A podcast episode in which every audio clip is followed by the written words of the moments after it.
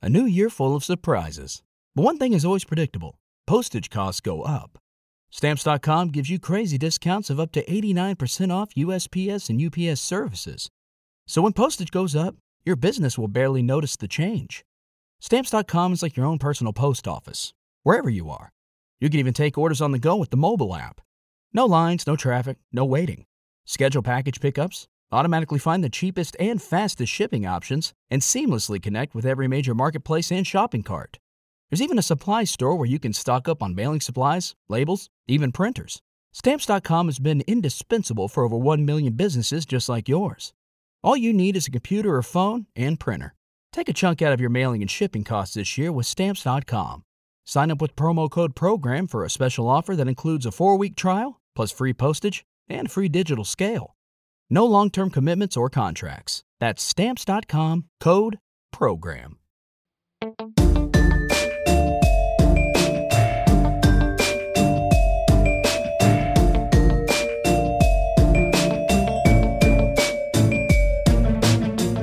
Hello, everybody. Welcome back to Crime Weekly. I'm Stephanie Harlowe.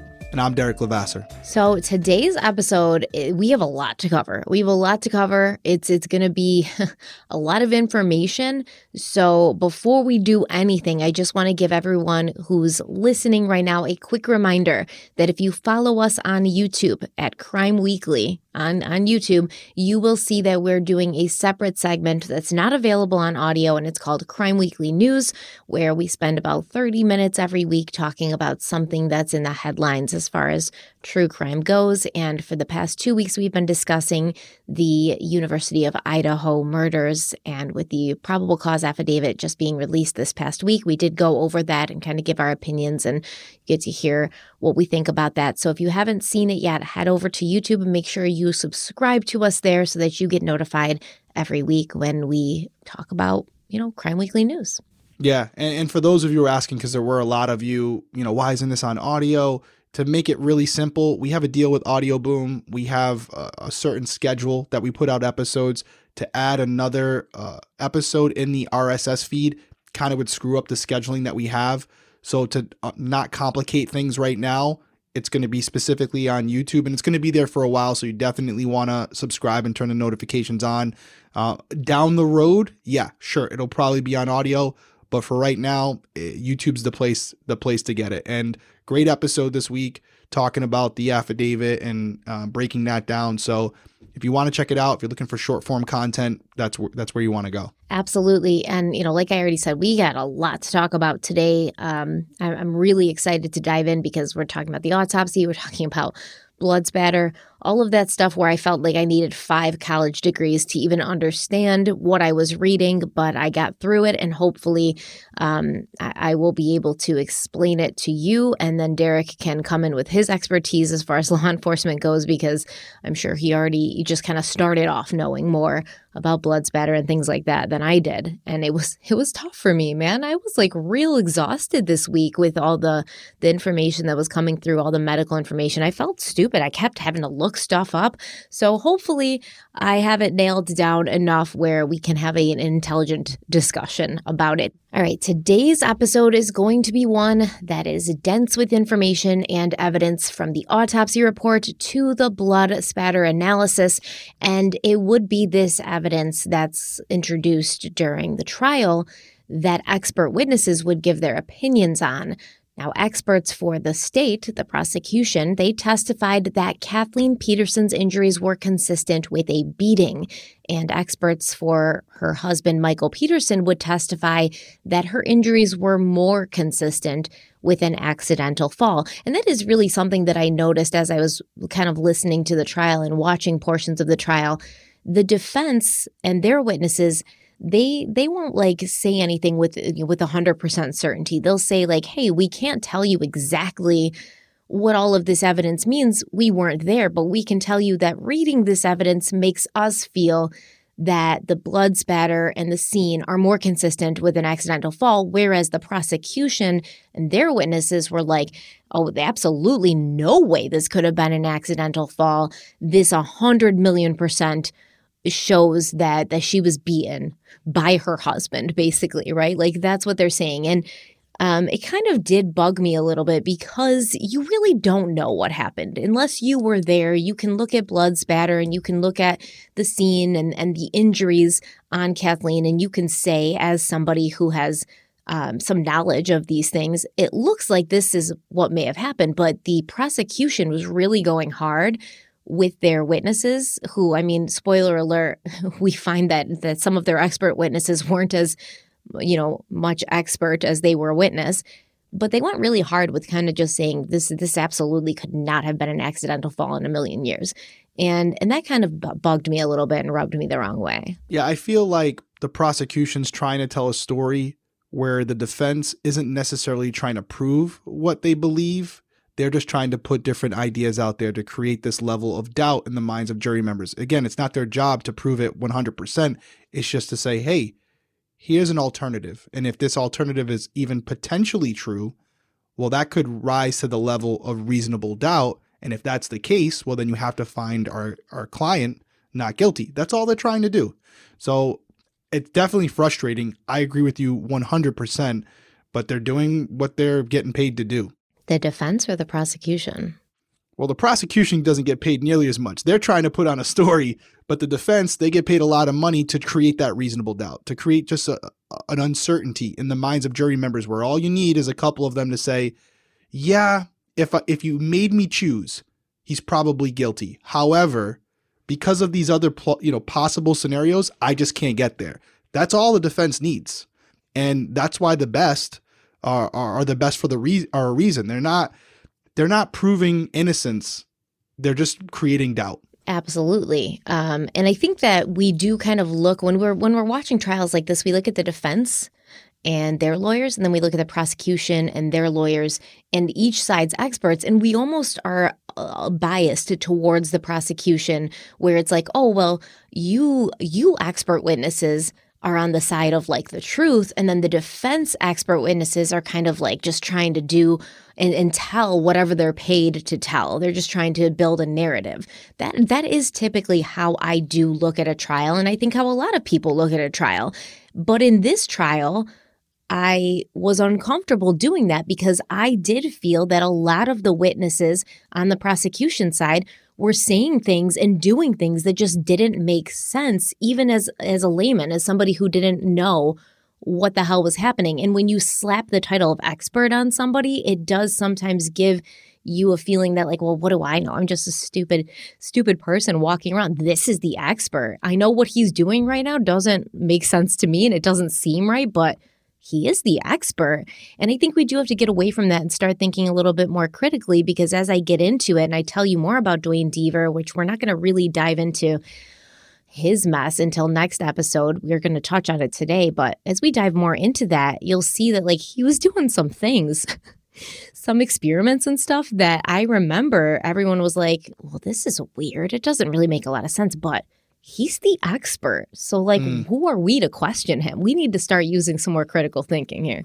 Yeah, well, I, there's a lot of expert witnesses out there. There's a lot of criticism that come with expert witnesses because it's very subjective, right? There's not this standard that you have to pass in order to be an expert witness. It's just they qualify you based on your experience, and if the t- defense team or prosecution feels you're qualified, that's that's what it is, and they ha- they'll have to put out your qualifications in court, but again, it's not going to stop you from testifying. I will say, prosecution, defense, whatever side you're on, these expert witnesses get paid a lot and they charge a lot for their their research and their experiments, whatever they're doing outside of court, so that they're they're caught up on the case to testify under oath. And generally, how it works is you'll have prosecution or defense, whatever side you want to come from. They'll interview five or six uh, expert witnesses. They'll get their overall assessment of the case just based on the preliminary information they know, and they will go with the person who fits their narrative the most. Now, in some situations, you may say that the expert witnesses know what the prosecution or defense is looking for, so they'll tailor their opinions to that. Who am I to say that's not the case, especially when you have all this money riding on it? But essentially, they're not wrong either way because that's what you're saying. You have two people who are considered both experts, and yet they have completely differing opinions. And so, what it really comes down to in trial, in my opinion, is not only who's the expert as far as their experience, but how they're able to convey that opinion. Because the person who's more convincing to a jury is probably going to be the one they believe, and that person may not have as much experience as the other person. But if they're a, if they're a, someone who is a showman, it's it's almost more important than the actual foundation of their expertise. I completely agree with you, and you do see some of that in in this case and in this trial. I mean, we've seen it before. Like look at Casey Anthony and things like that. They had a lot of expert witnesses that were showmen, and sometimes the attorneys themselves can be showmen. And you know, we talked about Dr. Henry Lee a little bit last episode, but he does kind of get a couple jabs in and here in this trial, and um, I got a little bit of a laugh out of it. But either way, the first person from the medical examiner's office to see Kathleen's body and to give an opinion on what had happened to her was Dr. Kenneth Snell, who viewed the body at the Cedar Street home around 7:40 a.m. on December 9th, 2001. After this, Dr. Snell filled out an initial field report, and in this report, Snell wrote that he determined the probable cause of Kathleen's death was a closed head blunt force injury to the head due to an accidental fall down the stairs. Now, Snell claimed that to him, it looked as if Kathleen had hit her head on the top step above the corner. She had then hit the floor in the corner of the stairs and landed at the base of the stairs on her back. Now, this initial field report is just what it sounds like the first impression of a medical professional on the scene before the victim's body was taken away for an autopsy. On that same morning, Dr. Snell had been speaking to a police officer on the scene, and apparently, this police officer had some experience with blood spatter analysis. And this police officer told Dr. Snell that it appeared Kathleen may have hit her head on the stairs more than once. And Dr. Snell agreed that from what he could see, the blood spatter evidence supported the theory that Kathleen had died from an accidental fall and hit her head on the stairs. However, Snell could only see two distinct lacerations on Kathleen's scalp. And because her hair was matted with blood, he decided that an autopsy needed to be done so that the rest of the head could be examined. Later, Dr. Kenneth Snell would change his mind about it being accidental after watching some of the autopsy and reading the autopsy report. And during the trial, Snell said, quote, any of this information may not be correct. It's quite routine. That information in this report gets changed in some fashion. I filled it out before the autopsy had even begun. End quote. Snell was asked by the then district attorney Jim Hardin if this was his practice to fill out the report before the autopsy was complete, and Snell responded, quote, Not currently. I feel now that it's better to wait until I have at least the preliminary autopsy findings, end quote. And Dr. Snell basically said he decided to do this to wait until the preliminary autopsy findings before filling out his report because it would cause less problems for law enforcement. And Michael Peterson's lawyer, David Rudolph, who also talked to Dr. Kenneth Snell about his initial findings, he asked him, quote, when you say problems it causes law enforcement, this was an honest opinion you gave at the time, wasn't it? It was what you believed at the time? End quote. Dr. Snell agreed that the opinion he gave in the initial report was what he genuinely believed at the time, and the suggestion was made that maybe Dr. Snell had switched his opinion due to pressure from the police and from the DA's office. But um, I don't find this to be super suspicious. You know, a lot of people, you know, who are like kind of pro Michael Peterson do kind of make a big deal about this. Um, we're going to talk about the medical examiner who did Kathleen's autopsy, Dr. Radisch, and, and we're going to talk about, you know, there's some evidence that she kind of got some pressure and changed her opinion. To me, that's a little bit more impactful. Dr. Snell showed up. He saw what he saw with his own two eyes, which you can't get a, a really um, accurate determination of what wounds Kathleen has, uh, or or if there's damage underneath the wounds. If there's damage to the skull or to the brain, you can't really get an idea of what kind of impact could have caused those wounds when you're just looking with what you can see with your eyes. So if he made an initial determination based on only what he could see, and it wasn't what the autopsy ended up, you know, agreeing with, that to me, that's not a big deal. No, I agree with you, and it happens often. We have situations where we'll respond to a scene, and in some instances, it's an, an elderly person where uh, it doesn't appear that there were any signs of foul play. It just seems like they pass in their sleep. We always have to call the ME. They, we can give them the findings over the phone or what were the observations we're seeing, some of the specifics, the health conditions of the person. Uh, usually they'll want medication bottles in the house. We'll relay that all to them and they'll make a determination as to whether or not they're going to come out to the crime scene. Uh, in many instances, they don't. Uh, but if you have a situation where it's at all questionable about the death in the person, a healthy person, and ME's usually going to come out and they're going to do exactly what you said. They're going to have their preliminary observations about the, the body, and it's purely just surface level, just basically what they can see. It's not until they get in there during the autopsy when they're going to get to the actual findings and a more definitive conclusion as to what they think happened. So, yeah, it's pretty much, I feel that's pretty standard, and I'm with you. I don't have an issue with it. But just back to what we had said earlier, this is where there's a practice, uh, it's nothing nefarious and the defense doesn't necessarily have to prove that it is, they just have to bring it up and just kind of put it out there into the stratosphere, into the world, so that the jury members can hear it and they'll ponder it and they'll think about it. Maybe some of them will latch on to it, maybe they won't. But it doesn't hurt the defense to bring it up and just to throw it out there as a possible idea.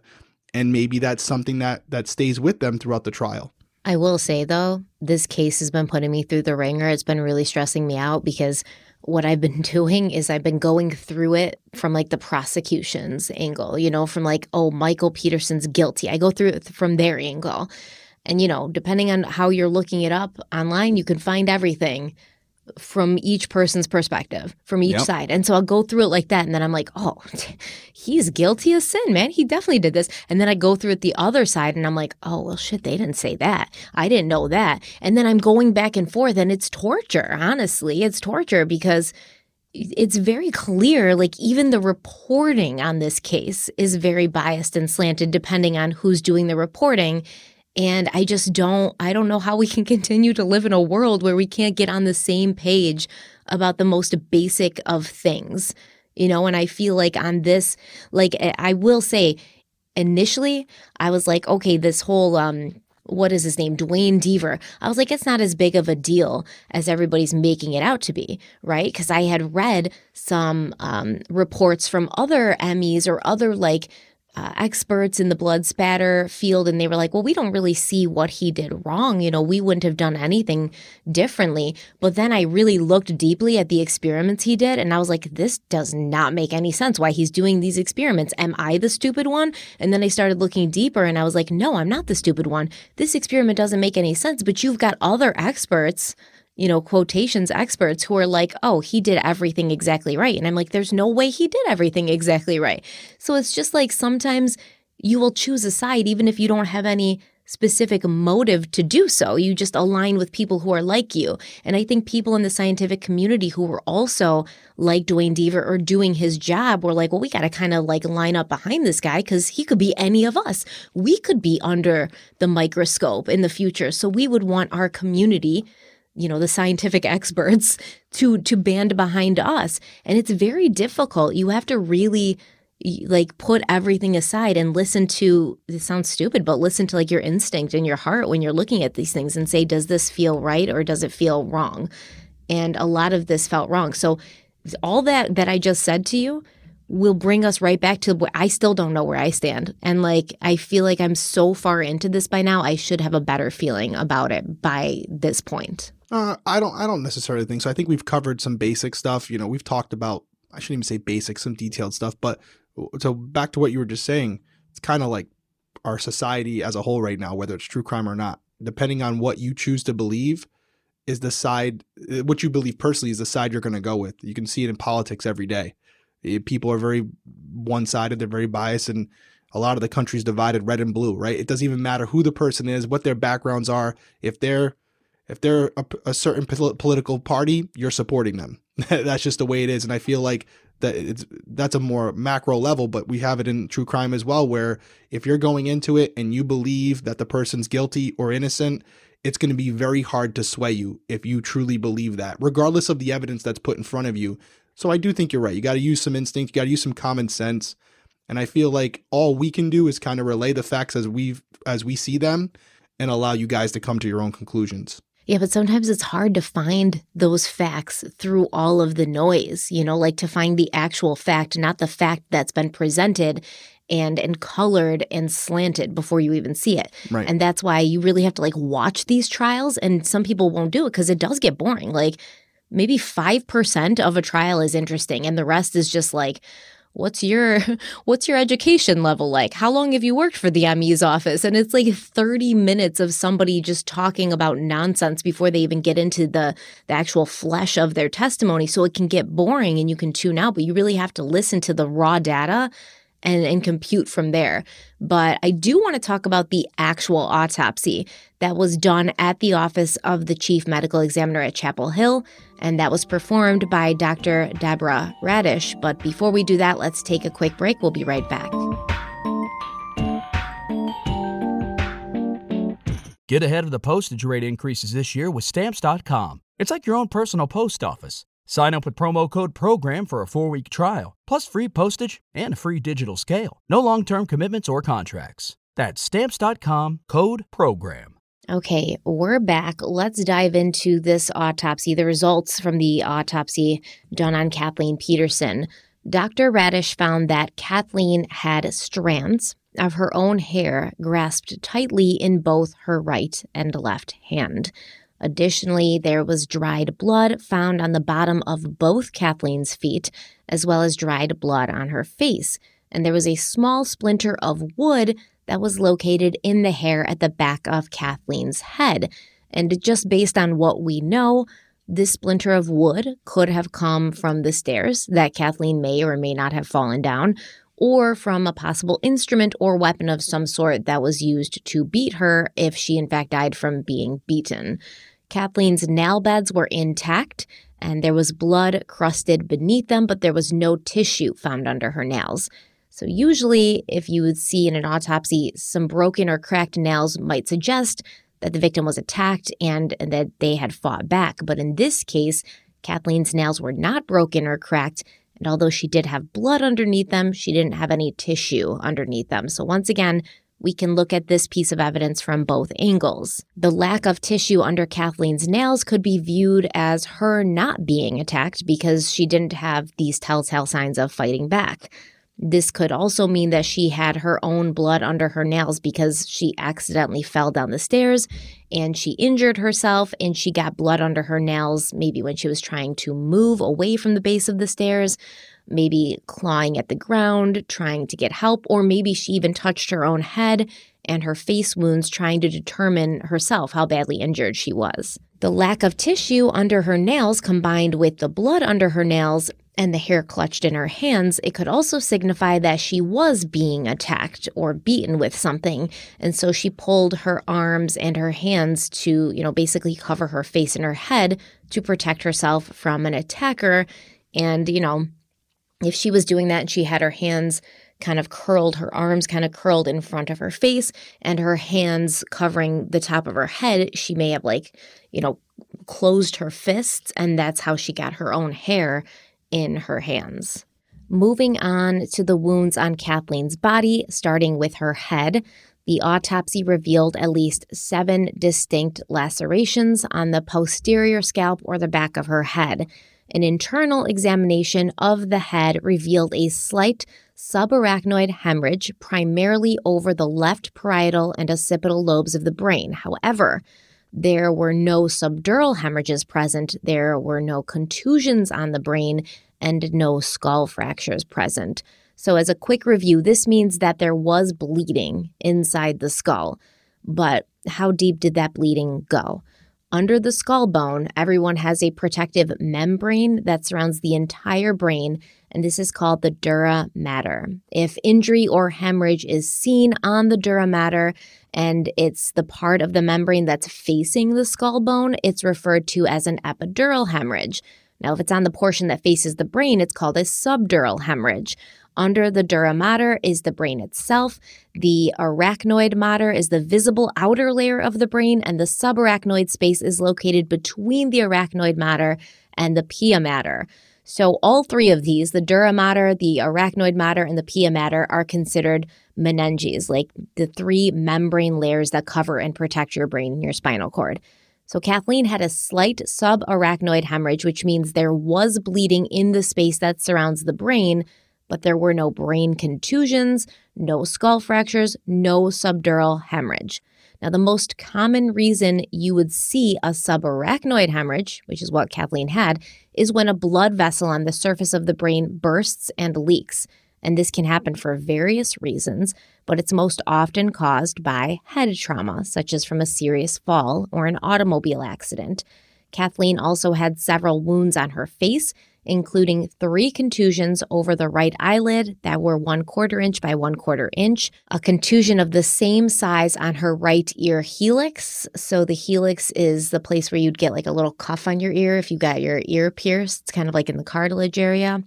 There was also three linear horizontal abrasions over her left eyebrow, a small linear abrasion on the right side of her nose, a horizontal contusion over the bridge of her nose, followed by a skip area, and then a one inch by one half inch vertical contusion over the dorsum of her nose. She also had a small abrasion over her lip and two small linear horizontal abrasions inferior to her left eye. Now, all trauma to Kathleen's head and face was described as blunt force trauma. None of the injuries are described as sharp force injury. A sharp force injury would result from stabbing or slicing, you know, a knife or something. So even though these um, wounds on Kathleen's head were described as lacerations, and sometimes people just associate the word laceration with some sort of cutting instrument. You can get a laceration from blunt force by hitting your head on something hard enough. In fact, I have a scar on my head from blunt force trauma to my head where um, I had to get stitches, but it, it literally sliced my head open and then it bled so much. So, none of these injuries are sharp force injury. Um, and while there was some lacerations on Kathleen's skull, the injuries to her face and body were only described as contusions or abrasions, not lacerations, meaning just scrapes and bruises on her face and on her body. Now, on Kathleen's back, there was a fairly large 3 inch by 3 inch contusion with a central pressure mark found over her left scapula or shoulder blade. She also had abrasions on her left elbow, two linear short abrasions over the base of her index finger, a contusion over her left thumb, and a contusion on her left hand over the first digit, as well as a lateral left wrist contusion. There were also some contusions on her right elbow, hand, and wrist, and on the back of her right hand, there were two pine needles found. So it looked as if the contusions and abrasions to Kathleen's body happened just to the back of her arms and hands. And her facial injuries were the only real damage done to the front of her body. So if you look at um, the autopsy pictures, you know, the ones that they kind of put in the autopsy and they they mark where these wounds are, it shows a very distinct pattern, which is she does have some injuries to her body, but basically just from the waist up. There's no bruises, contusions, or anything on her legs. Um, and on uh, when on her body itself, like on the trunk of her body, there's just these abrasions and things on the back, on her backside, and on the back of her arms and hands. So this is showing a pattern. Once again, when you move to her head, all of those lacerations are pretty much to the top back of her head. So the only real damage you see to the front of her body uh, is these abrasions and contusions on her face. Yeah, it's a lot to take in there. I've written it all down. I think what my takeaway from this point, just up to this little section here, and I know you have more to go, is on the surface, if it were an assault with a blunt force object like a like a bat or a, a wrought iron poker or something like that, I would expect that these the injuries would be more severe. On the surface, if you were to tell me these injuries without the backstory of this case, I would say that this person, like, let's say I didn't even know they died. I would say that this person was in a fight, like a fist fight, or they fell down something like a set of stairs or something, just a way because your body, the way you would go down, you kind of tumble down the stairs and we've all fallen down the stairs. I actually had a pretty hard fall down the stairs a couple years ago and I rolled over my my body and most of my the pain the next day was in my neck, my head and my shoulders even though my legs hit the stairs too, but it's just the way your body kind of naturally whips over on itself. So on the surface, not knowing any of the context, this sounds like I don't want to undersell it, but it sounds like I would I would see more and he would he if he was assaulting her he wouldn't be able to control the the the forces to the front of her face so that they would only be abrasions. It would be all or nothing. That's just my initial thought as I'm just hearing you go through everything. So, if you took a tumble down the stairs like that, though, would you expect to see so much damage to the head, but so little damage to the face? Or would you expect to see any damage to the face if you were going down kind of on your back? Like, that's kind of my question. Like, why is all of this damage to the back, which would be consistent with, I think, a fall down the steps? But how did she get these contusions and these uh, abrasions and things on her face at all? Like, where did that happen? So, only personal experience. And I'll give you the quick story. I, as you know, I like to build like electronics and and and uh, clocks and all these things. I like to solder stuff. So you wear like these special glasses, like magnifying glasses, that like really so you can solder the stuff really close. And I had it on the lowest like magnification. Uh, I should say the highest. It wasn't very magnified. It was just a little bit distorted. So I had the glasses on, and I was running downstairs to grab some more butane fuel for my soldering iron and and I was at the top of the stairs. My stairs have a little bit of a turn. It was at this house, and I was stepping on the stairs, and because my vision was a little distorted from the mag- magnification, yes, I don't know why I didn't take the glasses off. I I don't know, but I misjudged the step, and the best way I can describe it is like my foot went to land on it because I thought I was there, and I was a little bit forward, so my foot completely completely missed the step. And I went right over. And I can tell you definitively, all the weight went on the top of my head on the first I, I actually went two times. I, I, I flipped over twice before i got to the bottom. And all the pain that i had and it and I, i'm pretty sure i had a concussion was at the top of my skull because literally i went over the first time hit the top of my head. Yeah you guys can laugh at me. And on the second pass i hit my back on the back of the stairs. And then on the final landing i hit the front of like the front of my head here but there was nothing on my face so i can't really explain the abrasions i mean she could have obviously felt much differently than I had fallen. But I want to go back to something because you said it and I believe it was last episode. I haven't heard anyone really throw out the theory that she could have fallen down the flight of stairs. Everyone who kind of brought it up, I think you said it was like, oh, maybe she was walking up and fell backwards. I don't see how she would have these many, th- this amount of injuries from just falling down a few stairs. If this was the flight of stairs that we're talking about here, I don't think there's any way she sustains those injuries without starting at the top of the stairwell and going all the way down on her head and her back and then ending at the bottom of the stairway. That's the only way.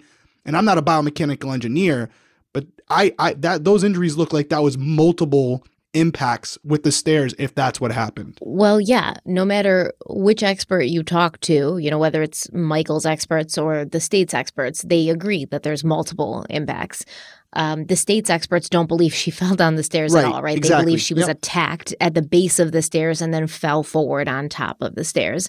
I think it's probably uh, something to do with maybe the the blood.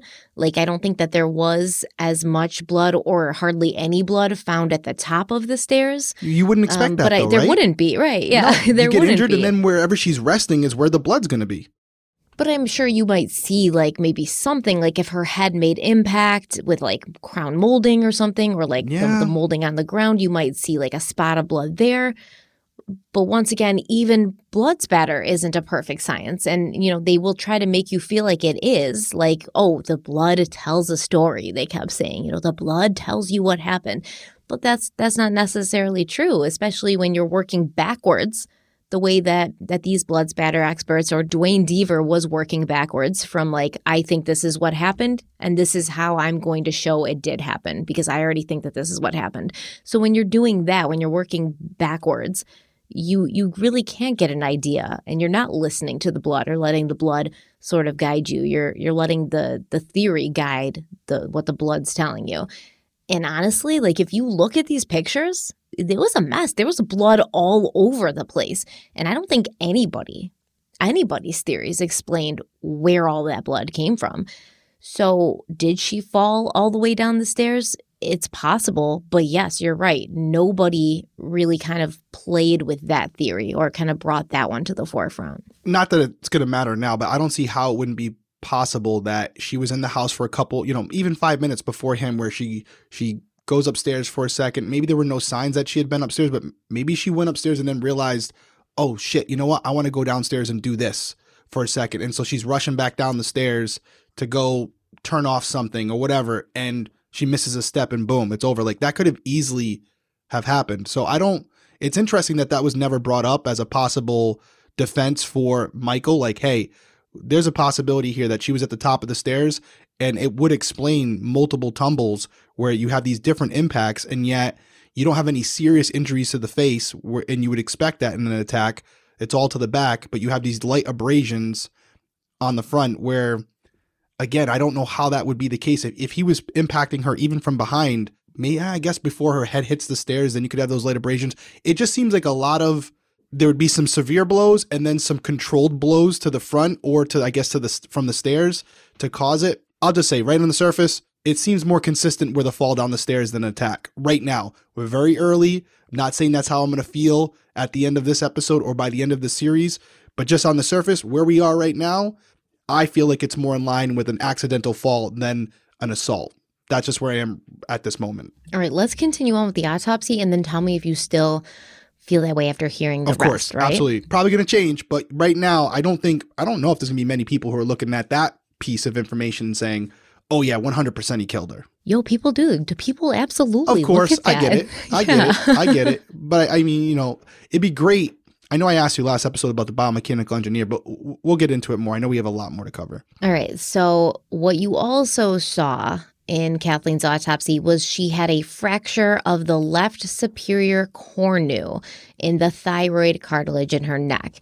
And this causes some people to believe that Kathleen was strangled. So, the thyroid cartilage is a piece of pretty pliable bone and it protects the front neck organs like your larynx um, or your voice box. The superior cornu is the arm that extends off the thyroid cartilage, and in Kathleen, this was the area that was fractured, and there was also associated bleeding around it. Now, damage to this area could suggest that Kathleen was strangled or choked because, according to the autopsy podcast, quote, that area of the neck is somewhat protected structure, not usually prone to blunt impact forces. Mm. It's one of those occasions where the pathologist cannot necessarily prove one way or another, so they simply document it and leave it at that. End quote. Now, of course, there's always a chance this area could be damaged from a fall down the stairs, but as far as I can tell, honestly, it is in instances of choking or strangling that are the most likely, you know, things to cause fractures in the thyroid cartilage. That's that's what I as far as I could tell when I was looking up these injuries, that was usually what was associated with them. But anything's possible. You know, we can't once again rule out that she may have fallen in a certain way when she's taking a tumble down the stairs where that part of her neck would be damaged or fractured. Yeah, it could be a freak accident. It, it might be the definition of a freak accident. It doesn't line up logically, but it, it, it's exactly what it is. But I, I do I do concede that point too, where I know I don't know if it's the same bone. I'm not an expert in this area, but I know with the hyoid bone, when you see that as far mm-hmm. as being fractured, that usually is a sign of compression on the neck and during a strangulation. The hyoid bone was fine though. There's no mention of it in the autopsy, so this is a different which is bone. Yes, it's um underneath that bone. Okay. So the hyoid bone is a little bit higher, I believe. The superior cornu is, I believe, kind of like in this general area. Nobody yeah. can see me if you're if you're watching, if you're listening on audio. But the hyoid bone was not mentioned in the autopsy, which leads me to believe that there was nothing to say about it. Right? Nothing to say about it, and I I will say that I I would expect that if the bone underneath the hyoid bone is fractured, you would see some signs of strangulation around her neck. Uh, afterwards. Right. You would see some signs of some t- whether it's a ligature or handprints. You would see something to suggest um, that she was strangled, or maybe I don't know if you're going to get there. We're not all the way through. Uh, petechial hemorrhaging in the eyes that would suggest strangulation. So the lack of these things, to me, would would go more towards the side of freak accident. But you know, nevertheless, it could be either or, depending on how you want to interpret it. No petechial hemorrhaging in her eyes. Doesn't definitively rule it out, but those are also things you would see with strangulation, and, and we don't have those. Exactly. Um, so, and I mean, you know, you could also say that maybe it was fractured not from like a strangulation to the point of loss of oxygen, but some sort of like struggle, some sort of um, you know interaction some fight that that somebody's hands were around her neck but not tightly enough to to cause the oxygen to not reach you know to, to stop the oxygen to cause the petechial hemorrhaging. You may you may you could say that is yeah, all i'm just saying. started with it. Yeah and, and yeah. it's possible. Yeah it's possible. But with that amount of if, if it's breaking if fracturing bones you would think there would be some form of as- uh, asphyxiation there that would cause that. But Yo, right? That's what I'm saying. Like, if it's a fracture, yeah, it's some then it sounds pressure. like it could be like you fell down the stairs. And this staircase, it's like an old staircase. You know, it's the it's if that house was like a an old timey like mansion when people still had servants, that would be the servants staircase. It's narrow. Um, it's like twisty. You can see a twist at the bottom. And there's a lot of sharp edges going on there with the wall and the stairs themselves. So if she hit her neck just right on a stair or on like the corner of a wall, I, I would assume you could, you know, cause a fracture of that cartilage. Yeah, I, I would think so too. That it uh, is that fracture. Could it be suggestive that even her head was just bent a certain way? It might not have been a direct impact, but just by her neck contorting a certain way, it would fracture that bone as opposed to the hyoid bone. Yeah, and we're going to talk about um, different theories of what happened with that. Well, basically, there's only two theories. There's the people, the prosecution, which is like, oh, this is a sign she was strangled. And I believe the defense, I'll get into a little bit more detail, but I, I believe they said that they thought this could be a post mortem injury, that this could have happened post mortem during the autopsy. The the fracture. Correct. Oh, interesting. While they're examining the body, yeah, that that would make sense too. I guess that that could be that does happen. Sometimes you have injuries because I will tell you, we're not going to go into. We could do it another day on a live or something, but autopsies are the absolute worst to be present for. I, as a detective, I hated them. They were the they, the smells, the sights, the sounds. Uh, it's one of the few times in my career where I've had to run to the bathroom and and vomit because it's terrible what happens during those autopsies. And when you're as a detective you you're supposed to be present for it. Sometimes the pathologist will let you watch from behind the glass but i you know new young detective i'm going to be right in there. I can handle this. I was not ready. I was not prepared for the sounds and smells that come with the and it's very it's very aggressive. It's very violent what they have to do to get inside the body. Uh, and you can look it up. It's it's so very easy to, to to damage other parts of the body while conducting that autopsy Yeah, I agree. And I mean, uh, once again, not saying that that's uh, certainly what happened here. I'm just saying people are only human. They make mistakes. And like you said, I agree. I've seen, uh, you know, I haven't seen an autopsy performed, but I have seen. You're lucky. Um, Yeah, and not in person, but I've seen like video footage of of certain parts of it, and sometimes it feels like they're just like tearing this body apart, like like breaking bones and things, and yeah it's it's very um that's probably what you mean about the sounds and probably the drills and things that sound the drill going into bone like I just remember the first time I heard that it was like goosebumps immediately. it was definitely not prepared for it. Um, so yeah, I could see with sometimes the the amount of force that has to be applied by the the pathologist to do what they have to do, you could accidentally fracture the bones in the in the surrounding area. I would love to know how strong that bone. eh, We're not doctors, right? So we're just speculating, but I would love to know how easy it is to fracture that bone. And you know, has that happened in previous autopsies before, where you have situations where this particular bone is fractured during autopsies, or is this the first time it has ever happened? If it did happen that way, you know what I mean? Like, is it a common thing for in that field? It, it does seem like it happens during autopsies sometimes. Okay, well, so that gives some more gives some more credence to it. Yeah, and I mean it's it's like a cartilage, you know. So it's yes, it's a it's a bone, I guess, but it's you know cartilage. It's more pliable, and and things like that. It's Okay. less rigid. Um, so I guess it, it depends. But yes, I did read because I had to look into that because once again I don't know. Um, I did read that that it does happen sometimes during autopsies. Okay. Well, that again gives it a little bit more uh, possibility to it, where it's not like, oh, if this did happen, it would be the first time in the history of autopsies that it, it makes it a lot less uh, believable if that were the case. Yo, if the, because I did, I think it was the defense, um, one of the defense experts who said something like that, and you always have to keep that in mind. You know, like consider the source, right? That's why I looked it up because I'm like, well, you could just be saying that, but also you would expect in that landscape too, like the prosecution or one of the prosecution's experts would be like, false, no, that's not true, that doesn't happen, that's incredibly rare, and it only happens in these circumstances. So nobody challenged that during the trial, and I looked it up myself and, and did see that it that it sometimes happens um, Okay. during autopsies. So. I mean, it's not out of the realm of possibility, but once again, is that absolutely what happened? We don't know. We just have these theories that are posited, and we have to figure out which one's the more likely one. Again, go back to our theme, right? This is a possibility, but it doesn't mean it necessarily happened. However, that doesn't matter. just merely throwing it out there. Like, hey, this could be signs of strangulation, or it could be just due to an autopsy being conducted aggressively. Whatever the jury member decides to believe, that's up to them.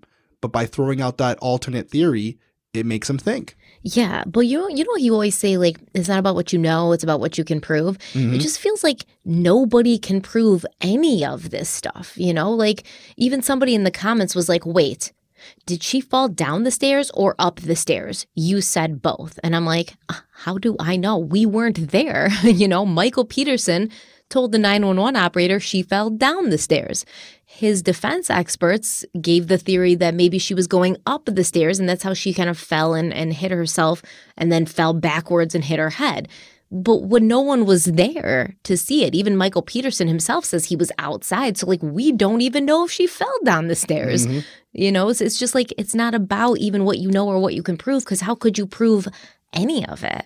I'll tell you what, whether she fell down the stairs uh, while facing backwards or down the stairs while go walking down them, either way, I don't think there's a world where, based on the photos that I've seen, the amount of blood that you have, the amount of contusions that you have, that she fell down three or four stairs.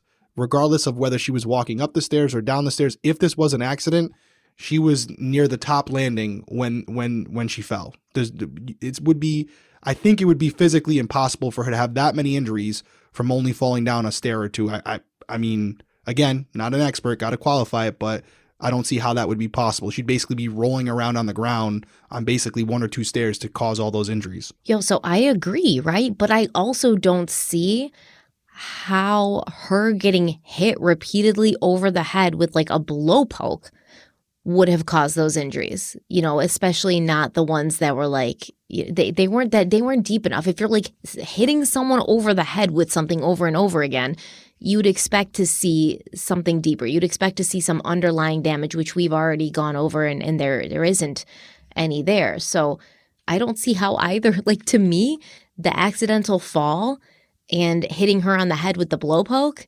neither of those things explains what what those wounds were. Now, is there a world where maybe the the person did beat her to death, but they didn't use a blow poke? Like this blow poke thing we're going to talk about in a minute is so stupid. I can't believe they even came up with this. If if she was attacked and her death wasn't an accident, I think it's far more likely that somebody was hitting her head into the stairs, right? Uh, yep, absolutely. If we're playing devil's advocate, if I'm going to see a world where she was assaulted and those the injuries from that assault is what killed her, he's standing over her. They get in a fight in the kitchen. It kind of stumbles onto the stairs. She maybe loses her balance while falling on the stairs. She has some initial injuries where she's bleeding while being assaulted, and that's how her feet get bloody because she's stepping in her own blood. She goes down. He's bouncing her head off the stairs from the front, so you're getting some slight abrasions on the front because he's using the pressure to, you know, to to hit her head off the stairs, the back of her head off the stairs. She's laying on the stairs, so she's getting the contusions on her back from that. And yeah, at that point, if he could be strangling her, he could be hitting her, he could be slapping her, punching her, which is causing the slight abrasions uh, Yeah. to to the face while getting more significant injuries on the back. That is at this point equally plausible. So yeah, we're just we're going through it all. Uh, this is why Netflix is covering this case because it's not a slam dunk either way you slice it. So the, depending on what you believe, I think more so about Michael Peterson than the facts themselves is the way you're gonna go. And remember, they said there was that that in you know above her shoulder there was kind of like a, a pressure Right. point, like maybe somebody put their foot on her and kind of like braced her body while they hit her head into the stairs. Like that's what I see. And then, as we know, and we're going to talk a little bit more about that, but there was a footprint found on the back of her leg, like somebody stepped on the back of her leg with with blood on the bottom of their shoes. So it doesn't seem like this is, you know, I'm hitting her with a blow poke. It seems more like very, you know, fisticuffs sort of like this is just she's getting beat. But once again, did Michael Peterson have, you know, bloody knuckles? Did he have wounds on his hands? No, he didn't. So if she was getting beat with his hands, like you said, maybe he was punching her, you'd expect to see something like that. So I do really think if we live in a world where we're believing that Michael Peterson killed her on those stairs, it's because he was grabbing her head, you know, by her hair and slamming her head into the stairs and using the stairs as his weapon. Yeah. I, I, I do think you'd probably see a lot more hair around the area. You would see some injuries, even if it was some defensive wounds, some scratches to his arms, his face, things like Mhm. that, his chest. Something where before uh, rendering her unconscious, you would see signs of a struggle. Yeah. But we are going to to get inside the brain because they they did do a neuropathology report as well. Before we dive into that, let's have another break. So, we're back and uh, because it was clear that Kathleen Peterson had had a trauma, the medical examiner wanted to look deeper into the brain. So, in a situation like this, the brain and the dura would be removed from the skull and placed in a chemical that basically freezes it, halting decomposition and causing the brain tissue to become fixed. And this usually takes some time. Like they got to put it in the substance until the brain tissue does become fixed. And so by early February of 2012, this had happened, and neuropathologist Thomas Bouldin was able to give his opinion which was quote the cause of death in this case was due to severe concussive injury of the brain caused by multiple blunt force impacts of the head blood loss from the deep scalp lacerations may have also played a role in her death. The number severity locations and orientation of these injuries are inconsistent with a fall downstairs. Instead they are indicative of multiple impacts received as a result of beating end quote. And this decision mainly came from the presence of something called red neurons. Sections of Kathleen's cerebellum and cerebrum showed the presence of these rare red neurons. Um, and, and this was basically consistent with Kathleen having a significant episode of widespread brain ischemia at least a few hours prior to her death. So, brain ischemia is the result of restricted blood flow, and with no oxygen rich blood being delivered to parts of the brain over extended periods of time, you basically see death and necrosis in those areas of the brain that were blood deprived. Now, the red neurons are what suggests to the neuropathologist that there was decreased blood flow to these areas of the brain. The red neurons are basically born when brain cells die.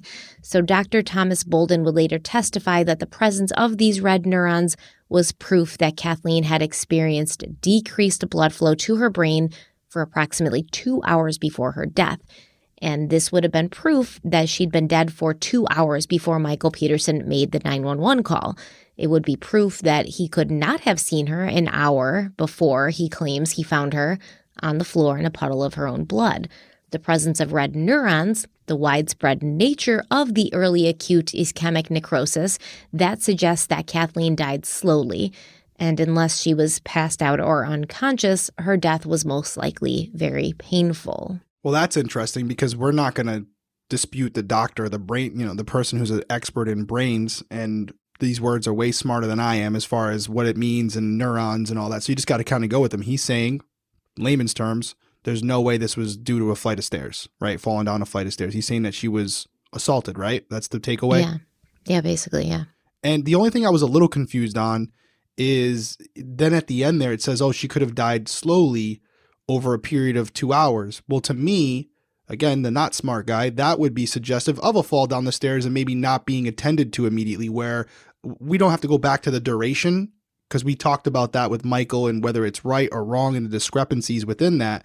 But let's say she falls down the flight of stairs and she's there for a while and her injuries weren't immediately life threatening, like she was obviously bleeding out.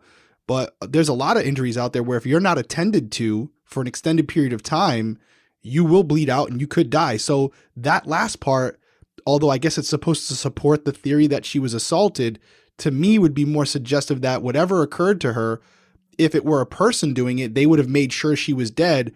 Where it sounds like the injuries occurred and then she kind of just sat there or laid there for a while and just died due to her injuries over a period of time where I can't see Michael allowing that to happen. What if she doesn't die if that's what he's trying to uh, make occur? Right. Dude, I'm on the same page. It's like, this is what I'm saying. They say things and they're like, this is proof of this, which means it's proof of this. And I'm like, Are we just dumb? Or did we just misunderstanding it? are we dumb?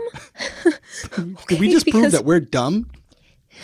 or or they're trying to make us feel dumb because as far as i'm concerned like yeah we already talked kind of about like you know, Michael's outside by the pool, allegedly. He they've been drinking. He's like smoking his pipe. He could have dozed off and just Yeah. thought that he was out there for an hour and he was out there for like two hours. And then he goes inside and, and he's all disoriented. He doesn't know exactly what time it is. And and I think that the presence of these red neurons, which would mean she died a slow, painful death, are, are more supportive of a fall down the stairs where nobody's there to like help her. Because, like, listen, yes, do husbands kill their wives? Yes. Do they kill them for several different motives like money, jealousy, um, whatever? Yes. But do I think it's plausible that any person who had ever loved somebody and had lived with them for that long could literally let somebody lay there like breathing like like still breathing but dying a slow painful death while they walk around and like set the stage and put wine glasses out you know like he would have to know she was still alive because she would have been gurgling and bleeding and still breathing and things so I, are we supposed to believe that he like hit her didn't know she was still alive and he's just walking around while she's slowly dying there I think I think that is what they're trying to suggest. I'm not saying that I agree, but that it does sound like he injured her. They're trying to say he injured her. The injury sustained couldn't have been caused by a fall to the stairs. So he injures her. He believes maybe she's already dead, but she's not, and she's laying there, and she's maybe un, you know unconscious or whatever, but she's still alive barely. And while he's setting the stage, which explains why it took so long for him to call police because he was there right away. Um, Yeah. While he's setting the stage and cleaning up after himself, not knowing she's still alive slightly, that's that's why you have these results. I think that's what they're trying to say. So I get it. It just to me on the surface when you read it, it sounded more in line with the other theory as far as her being her being injured and not being uh, attended to. Yeah, but dude, check it out because their theory is also because they got to explain why is there dried blood and then fresh fresher blood over the dried blood. Okay, now their theory with that is like the initial injuries caused the the first blood that dried and then possibly when he figured out she wasn't dead he started beating on her Oh, again which is where the fresh blood came from like mingya i mean like yeah anybody who kills their wife for money or whatever is a bad person but that's a monster like that's an actual monster who would do that and honestly like i just don't see why somebody would do that to somebody they knew. Maybe like if you're a psychopath or like a Ted Bundy serial killer and and it's a stranger, maybe, but like somebody you knew, loved, lived with, I just have a hard time understanding how that could happen. And and that's also another thing. They sort of like have all these random theories about what happened and why he did it because they have two different motives that they kind of go with and then they have all these random theories of how it happened and then they just sort of like make the evidence fit those random theories. Like oh she died a slow painful death but why was there you know blood that was dried and then fresh blood over that? Well now we have to explain that because this is probably what happened you know and it just kind of doesn't make a lot of sense with with who we know Michael to be like maybe not the most honest guy maybe not the most straightforward guy but is he a violent monster who would beat his wife to death like twice Yeah. I don't know I mean, it would be foolish of me to be like, oh no, that's not possible because we've seen we were just covering on Crime Weekly News, we were just covering the Idaho murders, and you think about that. We've talked a little bit about motive and saying, you know, there's no way, regardless of whether we knew the motive or not, it would it would satisfy whatever we need because it wouldn't ration it wouldn't be rational to most normal people. I guess I'll say this. Ultimately, there's three different scenarios here we're looking at. It's one where it was this premeditated murder, maybe based on financial motive, right? Money, insurance, all that stuff. Or it was a, an argument that ensued after she found out things about him that she was unaware of. And that argument escalated to an assault, which escalated to this death. Or it was an accident. I think two of those three scenarios, which is the fight that gets more violent and leads to a death, and the accident are more plausible than the premeditation. It doesn't seem like there were any signs of dissension or some type of misunderstanding between the family. They were drinking wine, hanging out. That doesn't seem like there was any evidence to, uh, that put forward a, a plot to kill her prior to that on his laptop, any other place. So I think we're looking at the, the two other scenarios being more plausible. And if that's the case, like you just said, if he assaulted her and it, it escalates to a point where he's going to kill her, he's going to make sure she's dead. I would also say, just to combat the idea that she the first blood, the dried blood is from the initial assault and the fresh blood is from him going back and realizing she's not dead and having to continue doing what he was doing. I would also make the argument that that could be a situation where she falls down the stairs, there's all this blood from the initial injury.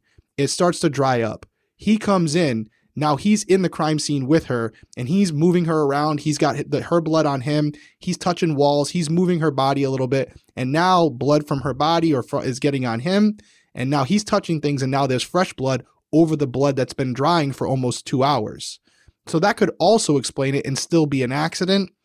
And so again, I'm I'm, I'm torn. You can go either way with it depending on I guess it it goes back to what you were just saying again. It goes back to Michael and when you look at him, what do you think he's capable of? Okay, I agree. Like, it's tough to say that this was premeditated murder, but understand the prosecution charged him with first degree murder, mm. no lesser charges, meaning they believed yeah. it was premeditated. And yeah. when Duane Deaver, their blood spatter expert, when he talked about the blood spatter, he talked about it in a way as if it was a foregone conclusion that this was premeditated. But then you have to look at their motives, right? They got two motives that they sort of go back and forth with during the whole trial, depending on what's convenient for them, depending on what they're talking about. Either A, it was the money, he was killing her for the money, which would suggest premeditation, or B, B, it's the pictures that she sees on his computer, and then they have a fight, and then she dies because he attacks her, which is not premeditated, which I think we can both agree that her finding those pictures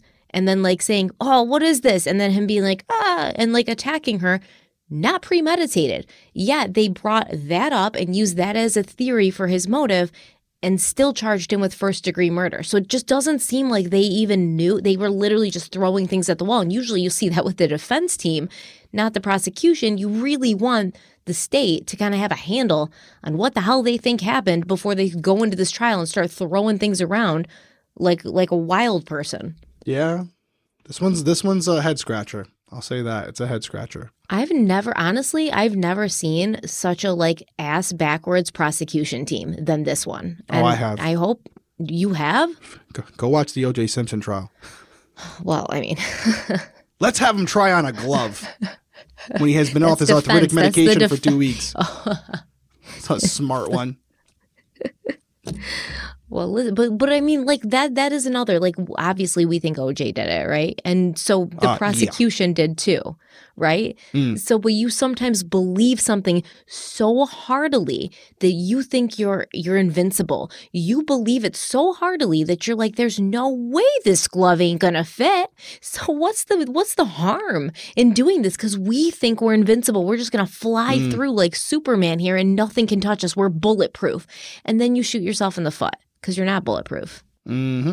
So, Michael's defense team used forensic neuropathologist Dr. Jan Leestma to contradict the opinion of the medical examiner and the neuropathologist who had performed Kathleen's autopsy. I do want to say that I read the neuropathologist who did um, Kathleen's autopsy was not board certified whereas Dr. Jan Leestma was. I read that. I don't know if it's true, but I'm just going to put it out there.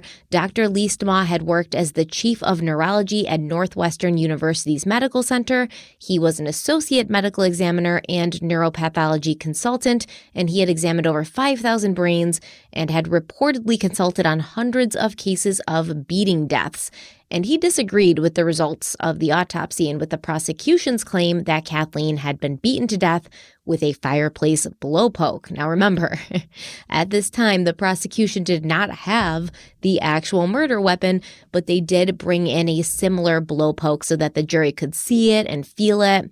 And they kept like waving it around and they were always walking around the courtroom with it. And you know, it, it really looks like the whole idea of the blowpoke being the murder weapon originated with Kathleen's sister, Candace Zamperini. And Candace testified that she'd given Kathleen this fireplace blowpoke for Christmas of 1984. So when Kathleen was still married to her ex-husband, Fred Atwater, her sister gifted her this this blowpoke. And, you know, she said, I gave it to her in 1984, like she always had it. And she showed the police pictures from 1987, 1996, 1999, where the same blowpoke was seen in Kathleen's house when she was with Fred and then when she was with Michael. But when the police searched the Peterson home after Kathleen's death, allegedly, they couldn't find it anywhere. However, when David Rudolph showed Candace pictures of the Peterson fireplace in 2000, there was no blowpoke in the pictures. And Candace was like, Yeah, well, I mean, like, I don't know if it was there in 2000. I hadn't been to my sister's house since 1999. The prosecution was actually able to get their hands on this replica blowpoke, which was exactly the same as the one that Candace had given Kathleen, because apparently Candace Candace Zamperini had a thing for blowpokes and she gifted them to like everyone. So um, they were able to to get another one of these blowpokes and use it to show the jury what kind of weapon could have been used to cause Kathleen's death. And the reason the prosecution seems to have placed all their eggs into the blowpoke basket is because of the fact that Kathleen had these lacerations on her head, but those lacerations weren't deep enough to cause skull fractures or brain damage. And the the blowpoke is it's long and it's thin. So they believed that they could have caused those lacerations, but it's hollow, right? Because apparently a blowpoke can be used believe it or not, to blow or poke. you know what I mean? like for a fireplace, you mm. can blow through it because it's hollow. So you can like stoke the fire that way, or you can like poke at the logs. Also, it does both, which is kind of crazy because I had never heard of a blow poke before in my life.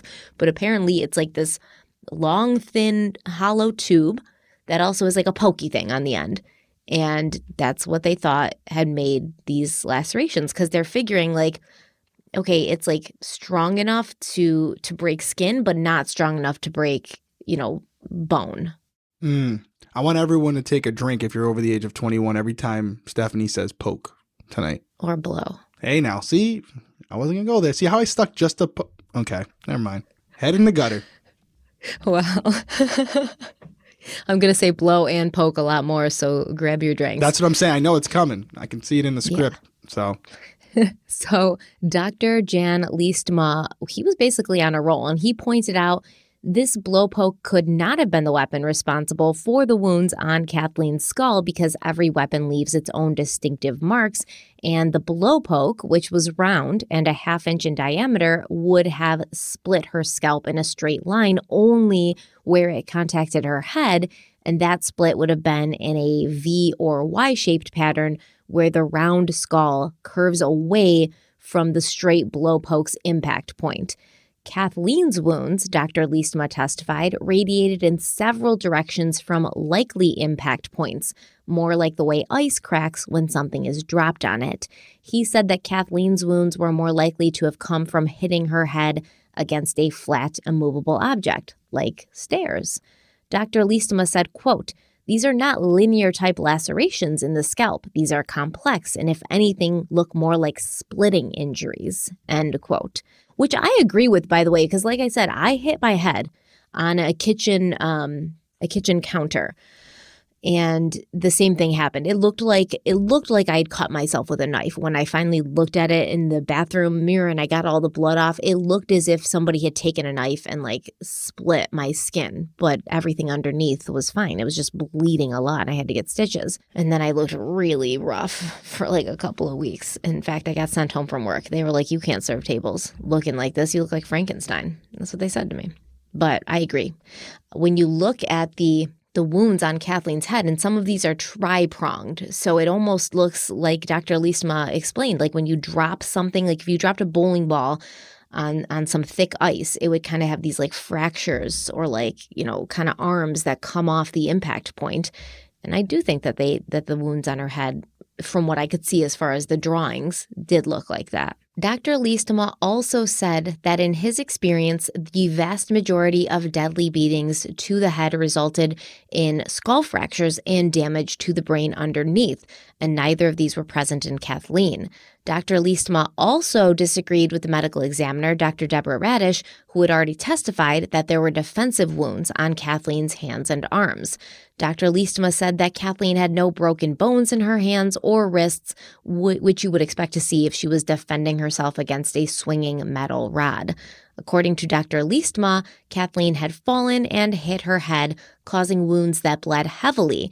And when she tried to stand up, she slipped on her own blood, falling again and hitting her head again, causing a total of four or five impact sites. When Dr. Jan Leestma was cross examined by District Attorney Jim Hardin, he was confronted with his own words from a 1987 textbook that he had written. And in this book, Dr. Leestma had claimed that a contra coup injury is one of the telltale signs of a fall that affects the back of the head. And basically, and I didn't have to look this up because I remembered it from a different case, the Lindsay Parton case, uh, it may it basically means that you would see bruising on the brain that's caused when the brain is moves back and forth inside of the skull. Uh, so if you were, you know, shooken or, you know, you fell and hit your head very hard, your brain would sort of like go and fly forwards towards the front of your skull, and you'd see bruising um, on corresponding areas of the brain. And there was no coup or contra coup injury on Kathleen's brain. So basically the district attorney Jim Hardin was like, "How can you say so confidently that you that she had fallen down the stairs when she doesn't have coup or contra coup injuries on her brain?" And uh, Dr. Jan Leestma, when asked about the red neurons that the neuropathologist had seen, he even claimed that they indicated that Kathleen had suffered severe blood loss at least 30 to 45 minutes before she died. But he did say that it didn't take two hours for those red neurons to pop up. They could come uh, and be seen in the brain within 30 to 45 minutes, which once again would support Michael Peterson's claims that he'd been outside and he came in when Kathleen had already fallen and there was already quite a lot of blood. And it was Dr. Leestma who claimed that the injury to Kathleen's thyroid cartilage would be consistent with a post mortem injury, similar to artifactual bleeding when the spine is removed during autopsy. Dr. Leestma also talked to the jury about 257 autopsy reports from people who had died in North Carolina from blunt force trauma to the head as a result of a beating.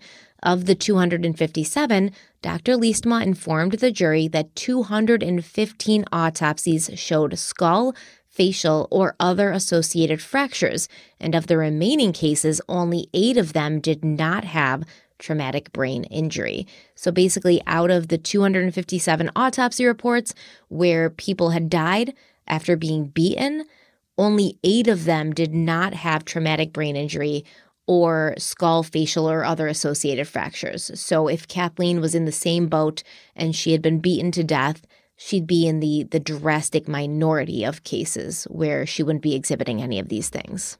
Pretty compelling, right? Yeah. Pretty compelling. so. And that's deferring to the to the experts. If you're to believe them in this case and you you're you're believing they're coming from a place of truthfulness where they're not just trying to skate it one way or the other, that's obviously always a lens you have to con- look through and consider. But that statistic that they're putting out, I'm sure was confirmed and vetted and and more than likely accurate. So that that all being the case, it doesn't mean it's not 100%, right? There are cases where you do have situations where people are assaulted and you don't have those signs. So she could fall into that category. Uh, but more likely than not, it wouldn't be the case. And then you have these weird circumstances surrounding this particular case where we don't even know if it was an assault. In some of those cases, I'm sure they definitively knew, based on whatever evidence they had, this person was assaulted, and yet they didn't have these signs. All of this, those cases, they definitively knew that that it was a beating death. Yeah, they knew it was a beating, and you still didn't have it. And this one, we're not even saying that. We don't know. We we, mm-hmm. we truly don't know. So to have that here is is interesting. But then again, you go back to what you were saying earlier about the neurons and things like that, and it's it's a seesaw. You go back and forth throughout this whole this whole story where there's there's moments where I'm like, ah, not looking good for Michael, and then it, like 15 minutes later, you know, we get into the 911 call, whatever, and I'm like, eh, we disagreed there, but there, I'm back and forth on it, and I and I feel like what's interesting to me, knowing what happens as the uh, near the end as far as the Alford plea and stuff. I don't know why he felt like he needed to take that in this case. Maybe he just was really scared of potentially what could happen. But man, this is a so far to me a weak case. I agree. It is a weak case. And in fact, I'm stunned going deeper into it that the jury came to the conclusion that they did. And, you know, we will find that they did come to this conclusion based heavily off of Duane Deaver's testimony, which right. turned out to be bullshit. So, um, you know, to put it to put it kindly, and and once again, I will say, like when you're looking at these these statistics, only eight of them to not have these things like Kathleen. And when you look at the red neurons, it's not as if red neurons only occur when somebody's beaten to death, they can occur anytime there's head trauma or trauma that prevents blood from getting to certain areas of the brain. Car accidents, um, falls, things like that. You will see those red neurons. They are not a sign that somebody has definitively been beaten. It just happens when the blood can't reach the brain tissue and the brain tissue dies, and then those red neurons are born out of that brain tissue dying. But here, if you look at Dr. Jan Listra's, uh, Leestma's um, statistics, yeah, that is very compelling. So let's take a quick break and we'll be right back. Okay, we're back, and now we're going to talk about the blood spatter analysis that was performed by Special Agent Duane Deaver, who arrived at the Peterson home approximately 14 hours after Kathleen's death was reported. Now, Deaver claimed, based on what he saw at the scene and from what he saw of articles of clothing worn by Michael Peterson that he didn't think Kathleen could have possibly died from a fall down the stairs. He believed she'd been attacked and her husband had been the one to do the attacking. The articles of clothing that Duane Deaver examined were a pair of Brooks Sport brand shorts that Michael had been wearing the night his wife died. Now, the front of those shorts were heavily blood-stained to the point where blood had soaked through to the inside fabric of the pockets, and there was a V pattern um, on the front of the shorts, like kind of in the crotch area. And Duane said that it looked like this blood had been, you know, basically tried to be washed up on the shorts. Like Michael had gotten the blood all over his shorts and then he took water and like kind of scrubbed it in that V area to like clean the shorts. Duane Deaver said he would have expected to have seen some smears and contact blood stains on Michael's shorts from when he'd been embracing Kathleen, but Deaver said he also noted blood spatters, including blood spatter on the inside of the right leg of Michael's shorts. To Duane Deaver, the blood spatter inside the right leg of the shorts was something that he had seen in relation to many crime scenes, but not crime scenes depicting accidental deaths. The blood being on the inside of the shorts told Duane Deaver that Michael Peterson had been standing over Kathleen, hitting her, causing the blood to spatter upwards towards him. The evidence team had also collected four white athletic socks, which had been found at the bottom of the staircase, along with a pair of white men's Converse athletic shoes, size 8.5. These were Michael's shoes. The soles of both shoes were bloodstained, and both shoes had blood spatters, drips, smears, and contact stains.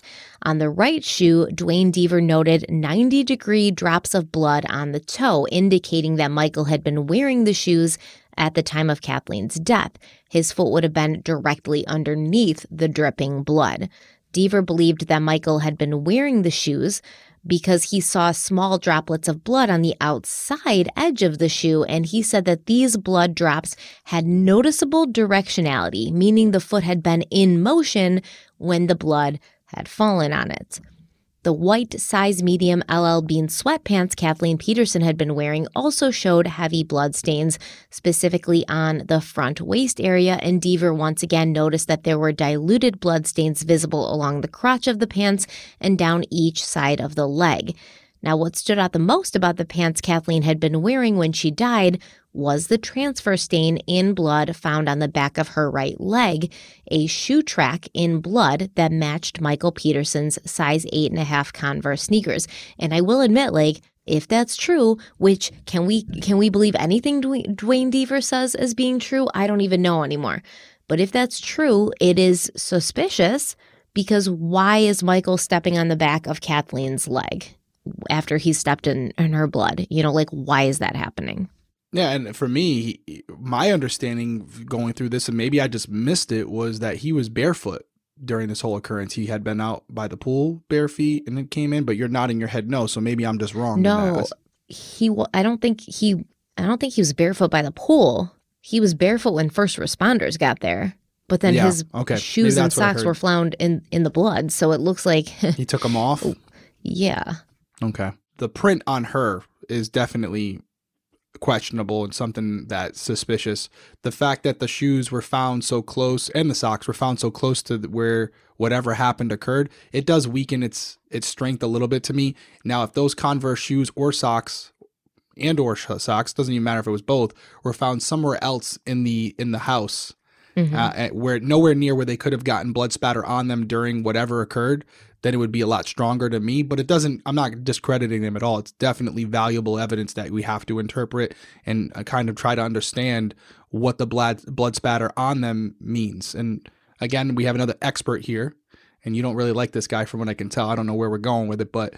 Oh um, man, because if Michael Peterson is guilty, Duane Deaver screwed everything up by literally pulling stuff out of his ass. Is what happened here. So like, yeah, I don't like him. I can tell. So I think what he was trying to say was like, okay, Michael comes in with his shoes on. You know, he's got his shoes on. He beats Kathleen to death while he's wearing the shoes, causing her blood to drip onto his shoes. He steps on her while he continues to beat her, even though he's already got blood on his shoe, which leaves the blood on her pants. And then he's like, oh shit, I got blood all over my shoes. Let me take them off and leave them in this pile of blood, and then creep around the house barefoot and set up this scene to make it look like we were drinking and having a great night and I was out by the pool. That's what Duane Deaver is basically saying happened here. Yeah, I mean it's it's possible. I know I keep saying that, but uh, yeah, who am I to say? Oh, he's completely wrong. There's no way, shape, or form that could have happened. It just seems awful sloppy, right? Because that, if that's the case, then you would assume there was some premeditation, and it seems like it wasn't well thought out. But I guess you could make the argument that if this was a crime that escalated over time and it wasn't expected. After the fact, when Michael realized what he had done, that's when he's trying to go back and clean up his mess in hindsight so that he doesn't have law enforcement looking at him which clearly didn't work. But i would have think i would think that whether it was accidental or or intentional i don't know why you're taking your shoes and socks off. I don't i don't think that's something i would have been thinking about. That's more questionable to me than some of the evidence we've discussed like the the idea that he cleaned up some of the blood and decided oh let me get the let me get my wife's blood off my let me get these shoes these bloody shoes and socks off before law enforcement gets here. Because if we're to believe that he found her when he found her and he calls police it's not long after where first responders arrive and he's already taken off his socks and sneakers. Like what when did you have a moment to do that while your wife your who's dying or has just died uh, is laying there. I don't know if that would be something that would be on my mind. Well, they're saying that it, it, he didn't call the police right when he found her, that he beat her to death, Right. then staged the Yes. scene, then called, right? And that that to me, that behavior of taking off the shoes and socks would be more in line with something like that than an accident where you just found your wife, she's deceased, and you're thinking about anything other than her. I think it's weird. Yeah. I think it's weird that he took off his socks and shoes. I completely agree. But what I don't understand is how can you charge him with first degree premeditated murder, but then act like he basically killed her and then said, oh shit, I've got to stage this so it doesn't look like I killed her. That doesn't say that to me. Yeah, Saying like, yep. oh, after I have her blood all over me, I have to stage this scene says it was, you know, a, a Oh, crime shit. of passion. Yeah. Right. And now I'm having to clean up my own mess and not something that was premeditated. It just doesn't make sense. Their their theories, their argument, the way they decided to charge him and what they claim his motives were, none of that makes sense together. I agree with that. I agree with that. There's kind of two different theories going on into one story, and some of the stuff they put forward contradicts some of the stuff they've said earlier in the episode. Which I understand because they they looked at this and they said we hundred percent believe he did this, which I'm on board. Okay, I get it. But now what you did with the the prosecution's case was completely just mishmash everything together so that when you know something does come out like Duane Deaver's past history with other cases, now the whole thing falls apart because it never had a strong foundation to begin with. And now you could have somebody who should be in prison for the rest of his life for what he did walking free because you guys didn't have your shit together. Wouldn't be the first time. They wouldn't. So, going into how Duane Deaver inspected the crime scene, I was initially going to tell you guys where every drop of blood was located. That was when I had faith in him and what he was doing. But as I went through this and as I kind of looked at what what was actually happening here and really honestly blood spatter is not a perfect science it's not a perfect science when when you're even talking about somebody like Dr. Henry Lee who I believe it was just what was it like 2018 or 2019 that he was being accused of you know putting a bunch of innocent people in prison because of his blood spatter analysis and things like that what we have to realize is whether you're Duane Deaver and you've been doing this for 2 years or you're Dr. Henry Lee and you've been doing it for 50 years it's not a perfect science either way And, you know, the jury does put a lot of stock into this stuff because for them, it's something they can see. It's a map that can be drawn for them. And I do think that Duane Deaver took advantage of that. So I was going to first tell you where every drop of blood was located, but I'm not going to do that now because honestly, we're going to come to find that it pretty much all gets thrown out anyways. But Duane Deaver first inspected the crime scene at around 5 p.m. on December 9th, 2001 and he initially concluded that the blood patterns near the stairs indicated that Kathleen had died from at least four blows. Three of the blows created blood spatter near the bottom of the stairs where Kathleen had been found, and he believed a fourth blow was the initial injury that caused the bleeding. After further testing and examination of blood and items found at the scene, Deaver concluded that two of the blows were made at least 19 to 11 inches above the second to bottom stair. The third spatter indicated to him that there was also a blow 27 inches above the fourth stair from the bottom. Additionally, Deaver would later testify that blood found on the header of a hallway wall at the bottom of the stairs could be cast off from a blow that was delivered while someone stood on the second to last stair. Like I said, I'm not going to go over all of these specific blood stain patterns, but what I want to let you know is he did number these stairs starting 1 through 18. One would be the top stair, and then the bottom stair would be 18. Uh, we also have blood spatters on the wall outside the staircase, as well as on the header over the hall leading to the kitchen area. So if you're looking at this picture, which I'll send Shannon so she can put it in, there's the little like stairway and it kind of goes out into a hall, and then there's a door where that hall leads into the kitchen.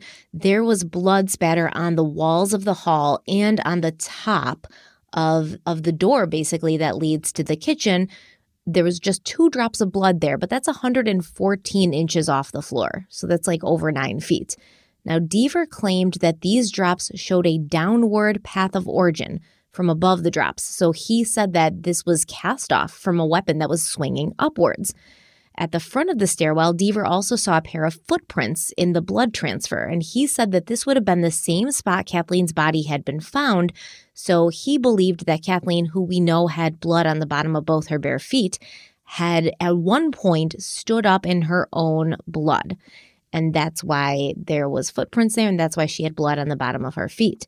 The trim molding on the stairs did have finger and hair like transfer stains as well as blood stains, and the light switch to the left of the trim molding had a blood transfer stain on it. There was a piece of trim along the inside stairwell above step number 15, which remember is still one of those lower steps, that had finger like blood transfer stains as well, and there was three individual stains at the end of the handrail which made it look as if someone had tried to pull themselves up. That handrail end would be towards the bottom of the stairs as well. So the cast off is the big takeaway there. If it, if it is cast off obviously suggestive of an assault. Um, and i'm trying to as you're reading it play it out through my head. Okay you have droplets on the wall. Definitely could be cast off but is there another way to explain it where it could be still an accident and I'm thinking in my head here, I don't know if it was ever brought up, but if Michael walks in and he he grabs her initially, he's got her blood on him and he's kind of flailing around, taking off his shoes, taking off his socks. He could have some droplets spray onto the wall. It may also explain the one uh, spot of blood that you had mentioned that I thought was interesting uh, the light switch, to have blood on the light switch itself. Did he walk in and the light was off and he said, Oh my God, and he flicked the light on quick after, again, after touching her? Because I don't think during the assault you would have that that you know the, the someone turned the light switch on whether it was Catherine or Michael. I would be interested to know if the blood on the light switch was blood spatter where it was like spray or was it someone flipping on the switch, you know? So it looks like you're shaking your head no so probably blood spatter. It was blood transfer. So that is somebody touching the switch as far there as I'm go. concerned. So yeah. so that that's not blood spatter, so that is someone consciously turning on a light yeah. after an injury. And so you have clearly at that point, Kathleen's bleeding, and either she or Michael flipped a switch on. Uh, I don't know why that would happen if it was during an assault. I could see it more happening if you discovered Kathleen and didn't yeah. expect to find her like that and you turn mm-hmm. on a mm-hmm. light, you grab her quick like Kathleen, you shake her, she doesn't move. Oh my god, you flip on the light to kind of mm-hmm. try to see what's going on. I don't know if I can see a world where he's flipping on the light switch after he kills her. But I guess the people out there would say you could argue he's staging it. He's setting it up. He's making it look like, okay, she was in the house. She was fine. She flipped on the switch to go up the stairs. She slips and falls and accidentally hurts herself. And then poor Michael comes in to find her later. So he's he might be staging it to look like it's just a, a normal day where he could have killed her. And now he's got his blood all over her himself. And now as he's staging it, he's there's blood transfer occurring in multiple areas, including the light switch. So again, you whichever way you want to look at it, you can take this information and mold it to fit your narrative. But this is purely an opinion by this guy, and and I get where he's coming from as far as some of the blood spatter, but I feel like the most interesting thing that I can't explain is the fact that there's a. I just want to make sure I got this right. A bloody potential shoe print on the back of her leg, mm-hmm. right? That's a mm-hmm. problem. Why why why are you stepping on your wife? What what's going on there? Maybe you tripped over her. Could that be it? Like you're as you're moving around, you slip and step on her accidentally. I mean, it seems like an awful yeah. lot of accidents. Yeah, but man, could you imagine if it really did go down like that and this guy's like getting accused of murder and he's like, I just walked in, there was wa- something wet on the floor. I didn't realize what it was, so I walked over to turn on the light switch. In the process, getting blood on the bottom of my feet, stepping on her, and turning the light switch on. Or you could say the light switch was turned on by Kathleen, who both the prosecution and the defense claim she stood up in her own blood because they got to explain why she has blood on the bottom of her feet, right? You have to mm. explain that somehow. So she falls, hits her head, starts bleeding, and as she's injured, she's trying to stand up because she doesn't realize what's going on. And then she slips in her own blood again. So maybe as she's standing up, pulling on the handrail, pulling herself up, she goes to flip the light switch. And that's where that blood comes from. We don't know. But what I will say is only two drops of cast off on the header because there's just two drops up there. There's none on the ceiling. Okay, there's there's if you're getting hit that many times, you'd expect there to probably be more than two drops of cast off, right? Yeah, usually if if she's bleeding the entire time, it depends on what injuries caused caused her to bleed, but if you have six blood spatter patterns, you would expect to see seven blows because obviously the first blow there's no cast off. The cast off occurs after the victim is bleeding. So as you're assaulting that person, their blood is now on the instrument or your hand and as you're bringing it back, you're casting off the blood onto the wall or onto whatever object you're talking about. So, yeah, you would expect to see more, especially with the amount of blood that you have in that area, right? If it's a if it's a if it's this bloody crime scene where she's being murdered with his fist or with a with a weapon, I think you would see more blood on the wall or you would have some type of luminol test done later and find just blood everywhere that's been cleaned.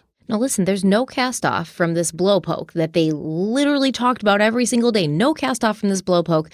And when Duane Deavers asked about this on the stand, do you know what he said? No, but you're going to tell me.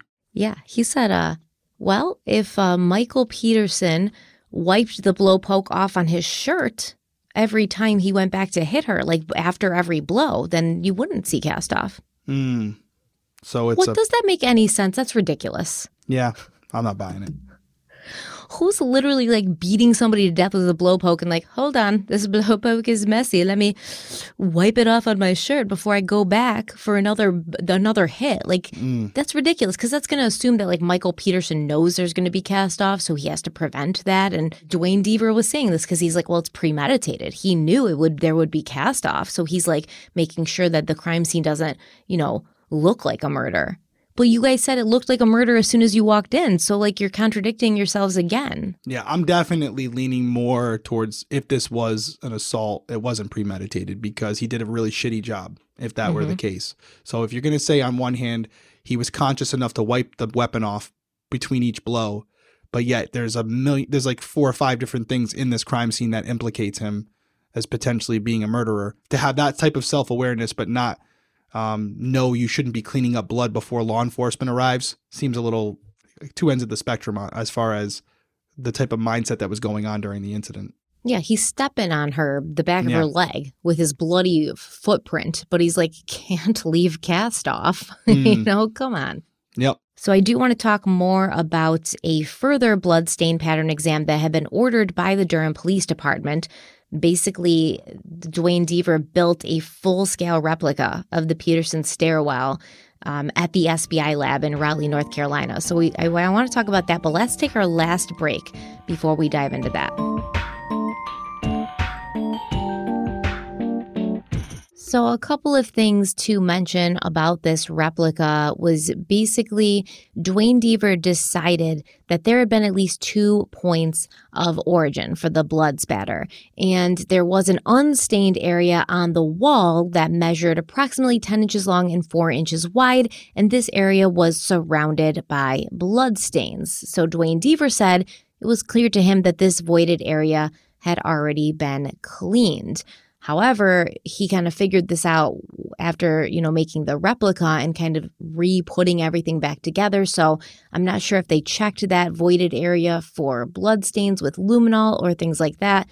I don't think they did. The weird thing about the actual staircase, though, is even two years later, it still hadn't been cleaned, right? So, like, Kathleen's sister I think it was Candace and Lori, they came and they like started cleaning the blood, but it was too hard for them. And Michael Peterson just ended up boarding up that staircase, like from the top and bottom, and like leaving it as is. And just they started using the other staircase. So that was always odd to me. But I will say that to me, that doesn't suggest somebody who's like guilty. it suggests somebody who's like, I think that that if somebody actually knows how to read these bloodstains, it will tell the true story of what happened. So I'm gonna like leave it as is and, and board it up so that it can be looked at again. And they did bring the jury back during his trial to kind of stand in that stairwell and and see for themselves what it looked like, which I believe backfired because, like I said, all the blood was still there by the time the trial started and the jury came to visit the Peterson home and see for themselves the stairwell. And there was just a lot of blood. And I think that they were very shocked by that. So I think it backfired for the defense team. Yeah, just by looking at some of the photos, I could see how that would be the case where you have normal citizens who are not exposed to this. They're being told certain things, they've seen photos, but eh, there's no substitute for seeing it in person and to, to understand that what you're looking at and process it that that's someone's blood um, and they sustained it during these injuries and then you're thinking about they're getting a layout of the kitchen and where it happened and they're thinking to themselves you know in proximity where michael would have been out by the pool and coming in here how would he have not heard her if she was yelling or heard some banging or whatever? They start to process their own thing because now they're putting themselves in the environment where it happened couple that with the amount of blood seen on the walls yeah, I could see how someone would leave that house going, no way, no way she fell down the stairs. Yeah, that's that's pretty much what happened. I think Duane Deaver's testimony combined with this like field trip to the Peterson home really cemented that in in the jury's mind. But um, when you look at the diagram that Deaver kind of drew, there's steps 16 and 17, which are going to be, you know, if you're going up the stairs, it's the second and third step and there was blood in the corner of the wall above step 17. And then there was a line of blood spatter that ran above step 16 and 17, and that would match an area where a metal chairlift had been located. And for anybody who doesn't know, you know, elderly people or uh, disabled people will have these chairlifts so they can get up and down um, the stairs, it's just a little chair on kind of a rail, and then the chair moves up the stairs and down the stairs. My grandfather had one. I tried to slide down it when I was young. It didn't feel good. It really, really hurt me.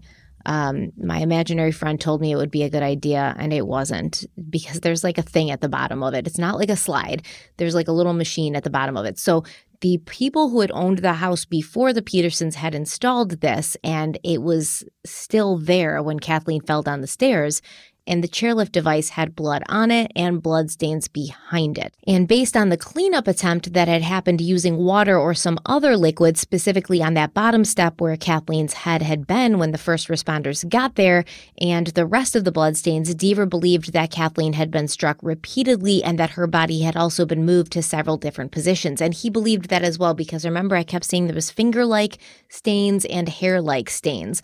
So Deaver kind of believed that Kathleen's hair had blood in it, and as she was being moved, her hair was sort of like painting blood stains on the stairs and the wall.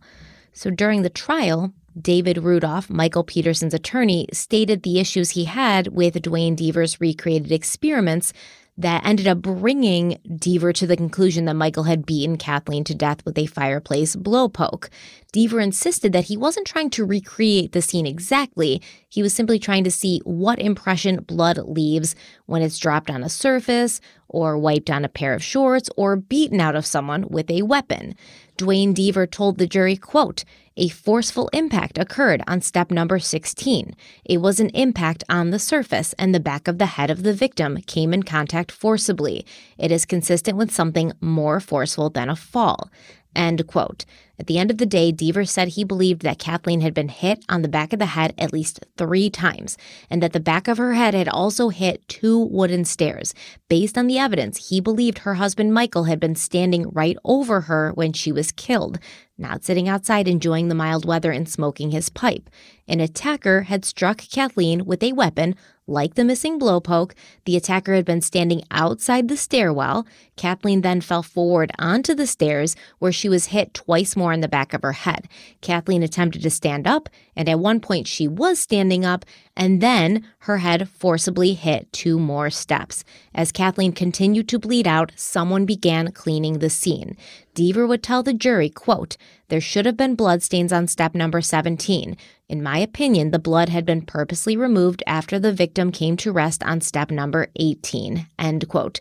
So not only did someone clean up the stairs, but they had also tried to clean themselves up, which is why he said there was a blood stain on Michael Peterson's shorts that was diluted in a V shape. And he didn't say that Michael Peterson did this to hide the fact that he had blood on him, but to alter the blood stains so that somebody like Duane Deaver wouldn't be able to tell whether that blood had come from like transfer or whether it had come from, you know, an impact that caused the blood to go up towards him. You know, do we know if I know what he's saying where it should be, but I'm, I'm going to assume that luminol testing was done. And just to refer back to a case that you mentioned before, Danielle Redlick, it's something where you see the blood, but then when you do further testing, if you were to go under a luminol test with it, you spray everywhere, whether it's blood or a cleaning agent that was used to clean up the area, that place would be lighting up like a glow stick. There'd be blood, especially with that amount of blood.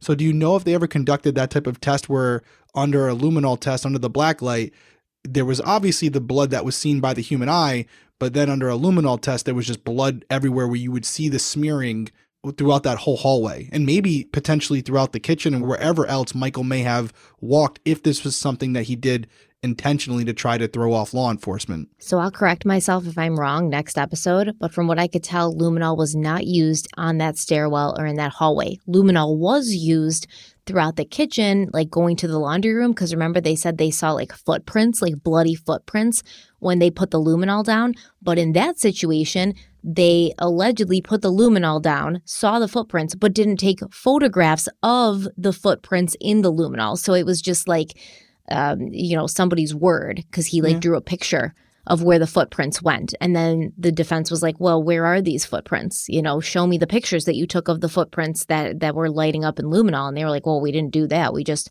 drew a picture of of what they looked like and where they went. We didn't take pictures. So they didn't they did the luminol there, but it didn't look like they did the luminol in the hallway or on the stairwell because at the end of the day, they took pictures of that. And then using those pictures, Duane Deaver replicated that in his like fake, you know, fake staircase at the, the SBI lab. And from there, he's saying, well, there should be blood here, but because there's no blood here, it looks like it was cleaned up, and that's what must have happened. Yeah, I think the luminol would have just emphasized that, where you would have said, yeah, there should be blood here. And not only that, when we put under a luminol test, there was signs of blood or a cleaning agent that was used to wipe the blood that should have been there.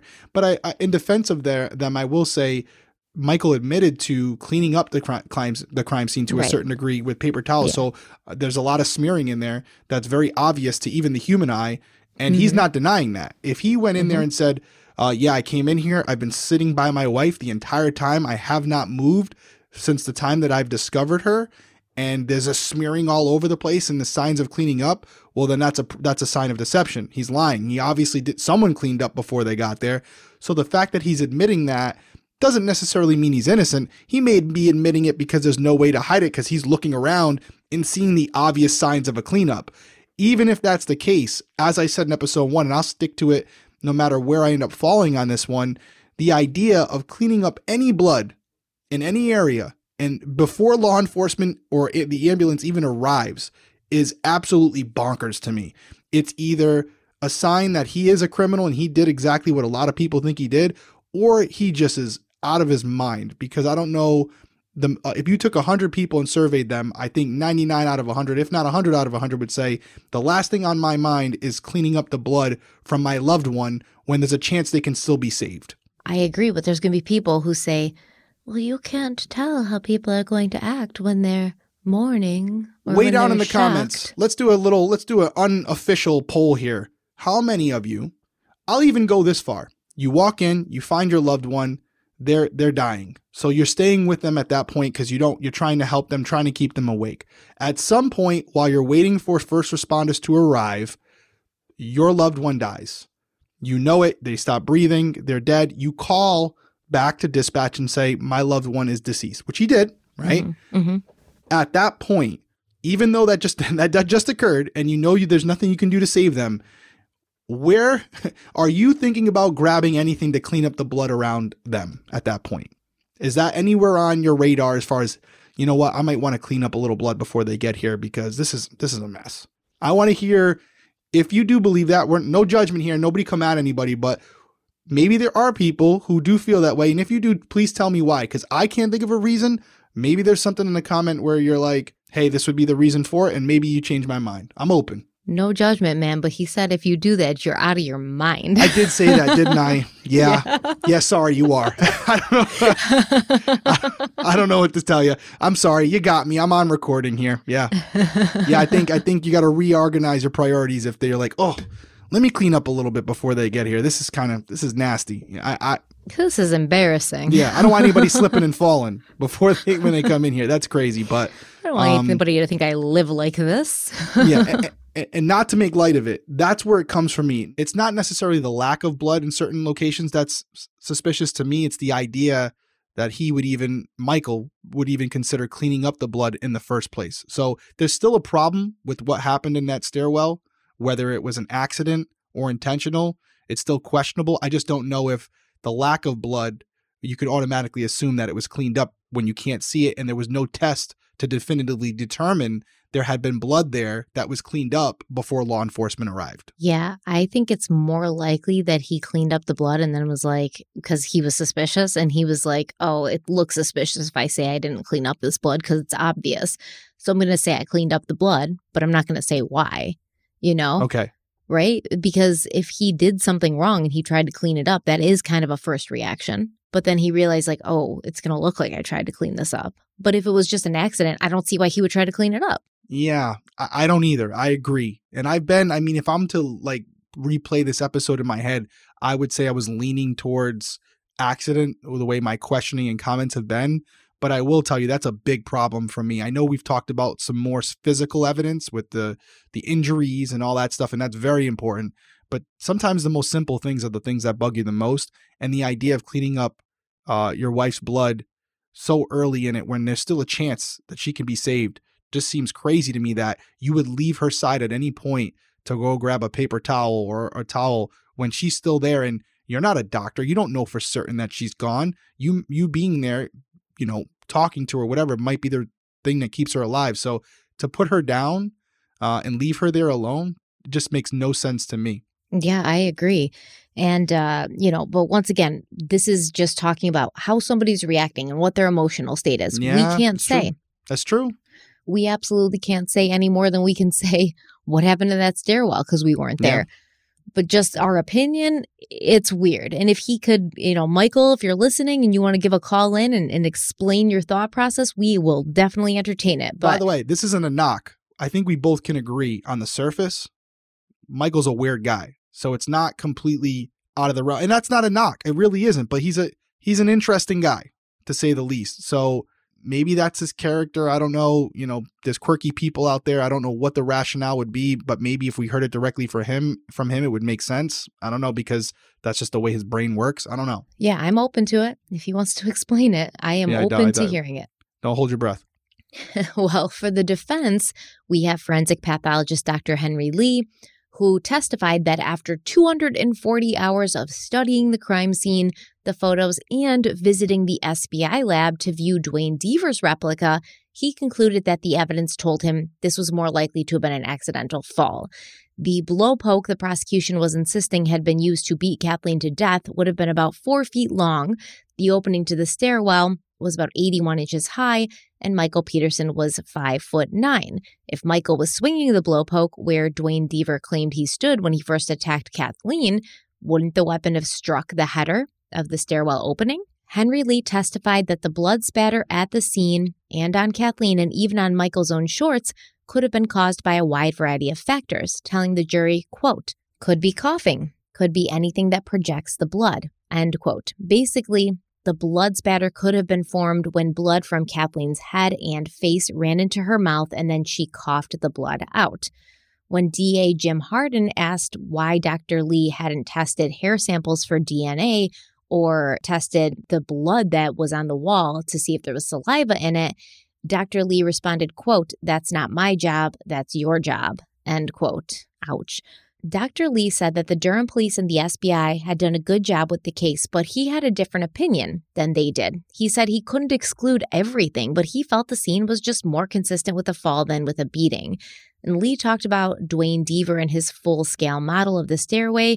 He referred to it as child's play. And when DA Jim Hardin went for Lee again, saying, quote, didn't you tell Duane Deaver that he'd done some of the best work you had seen? End quote. Henry Lee responded, quote, no, I tell him it was the best model I had seen. End quote. Hardin then pulled out a copy of Henry Lee's book, which is called Henry Lee's Crime Scene Handbook. This was a copy of the book that Henry Lee had given Duane Deaver, and inside he had written in it, To Duane Deaver, one of the best, keep up the good work. Warm regards, Henry Lee. And so Jim Hardin was like, Well, you wouldn't have written that unless you thought he was one of the best. And Lee responded, quote, No, no, no. I give everyone courtesy, Chinese courtesy. I went to his place. He extended the courtesy. Let me see what he has. It's my upbringing. You can't write in there something like, You are totally wrong, end quote. In Henry Lee's opinion, the blood that Deaver had thought was cast off could have come from coughing, sneezing, wheezing, or from Kathleen's hair. And he kind of used the example of like a dog when it gets wet and it shakes and the blood like spatters all over. He also used a mouthful of diluted ketchup to elaborate and show the jury this. He showed the jury close up pictures of Kathleen's face with blood stained around her lips and mouth, proving that blood had been around her mouth area. And then he said that there was far too much blood in the stairwell for Kathleen to have been beaten. On top of that, since the prosecution was stuck on the blowpoke as a weapon idea, you'd expect to see blood cast off onto the ceiling, but there was none. Now, once again, we already kind of talked about this. I touched on it, but when Duane Deaver was asked about this, he said, Well, there's no cast off on the ceiling because Michael could have wiped the blowpoke off on his shirt before and after every strike. Now, also, according to the autopsy, Kathleen did have alcohol and Valium in her system. The defense argued that she'd slipped and fallen accidentally because she was disoriented from these two substances.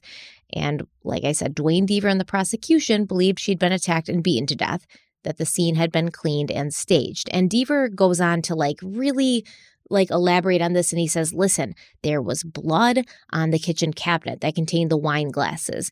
Those stains were finger-like and they'd been found on the knob. Below that cabinet, there was a drop of blood on the kitchen counter. Near the sink there were two wine glasses and an open bottle of wine, but inside the sink there was a large pasta pot and a food strainer covering the drain, and when Deaver removed the strainer, he said he noticed a strong smell of alcohol, as if a lot of wine had been poured down the drain, even maybe even a whole bottle, he said. And I just completely disagree with this. First of all, he's a blood spatter expert. So what are you talking about? A strong smell of alcohol. He's basically saying they didn't even drink wine. Michael poured the bottle of wine down the sink. This doesn't even match the evidence. She had she had alcohol in her system. And, you know, Todd and Christina yeah, they, yeah, they, they saw, saw her drinking. drinking. Right. So, like, when he goes off on these tangents like this, and first of all, all you have to do is pour half a glass of wine down the sink and you'll have a strong alcohol smell. I do it all the time. I know. It is very strong no matter how much wine you're pouring down the sink. But, like, the fact that you're even arguing that this wine was staged and you keep coming back to this when there's people who saw her drinking and she had alcohol in her system just shows me that you want to ignore all the evidence that doesn't align with your narrative and that's cons- that's concerning when you're supposed to be like a scientific expert who's unbiased Well, you're, you're overstepping your area of expertise, right? When you're starting to weigh in on other things uh, and speculate as to why things may have occurred the way they did, just stick to the facts. Stick to what you stick to what you know. and i want to come back to that infamous blowpoke now the instrument that the prosecution had been waving in front of the jury from the very first day of the trial.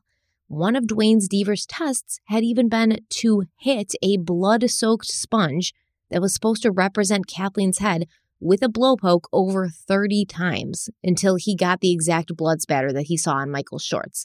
He had to do that, I think, 38 times before he got that, that blood spatter. And then they played this video for the jury. Now, it seemed like every time Jim Hardin or the other prosecutor, Freda Black, were addressing the jury, they kept saying, Where's the blowpoke? Where's the blowpoke? But then David Rudolph, he strolled into court one day holding the blowpoke.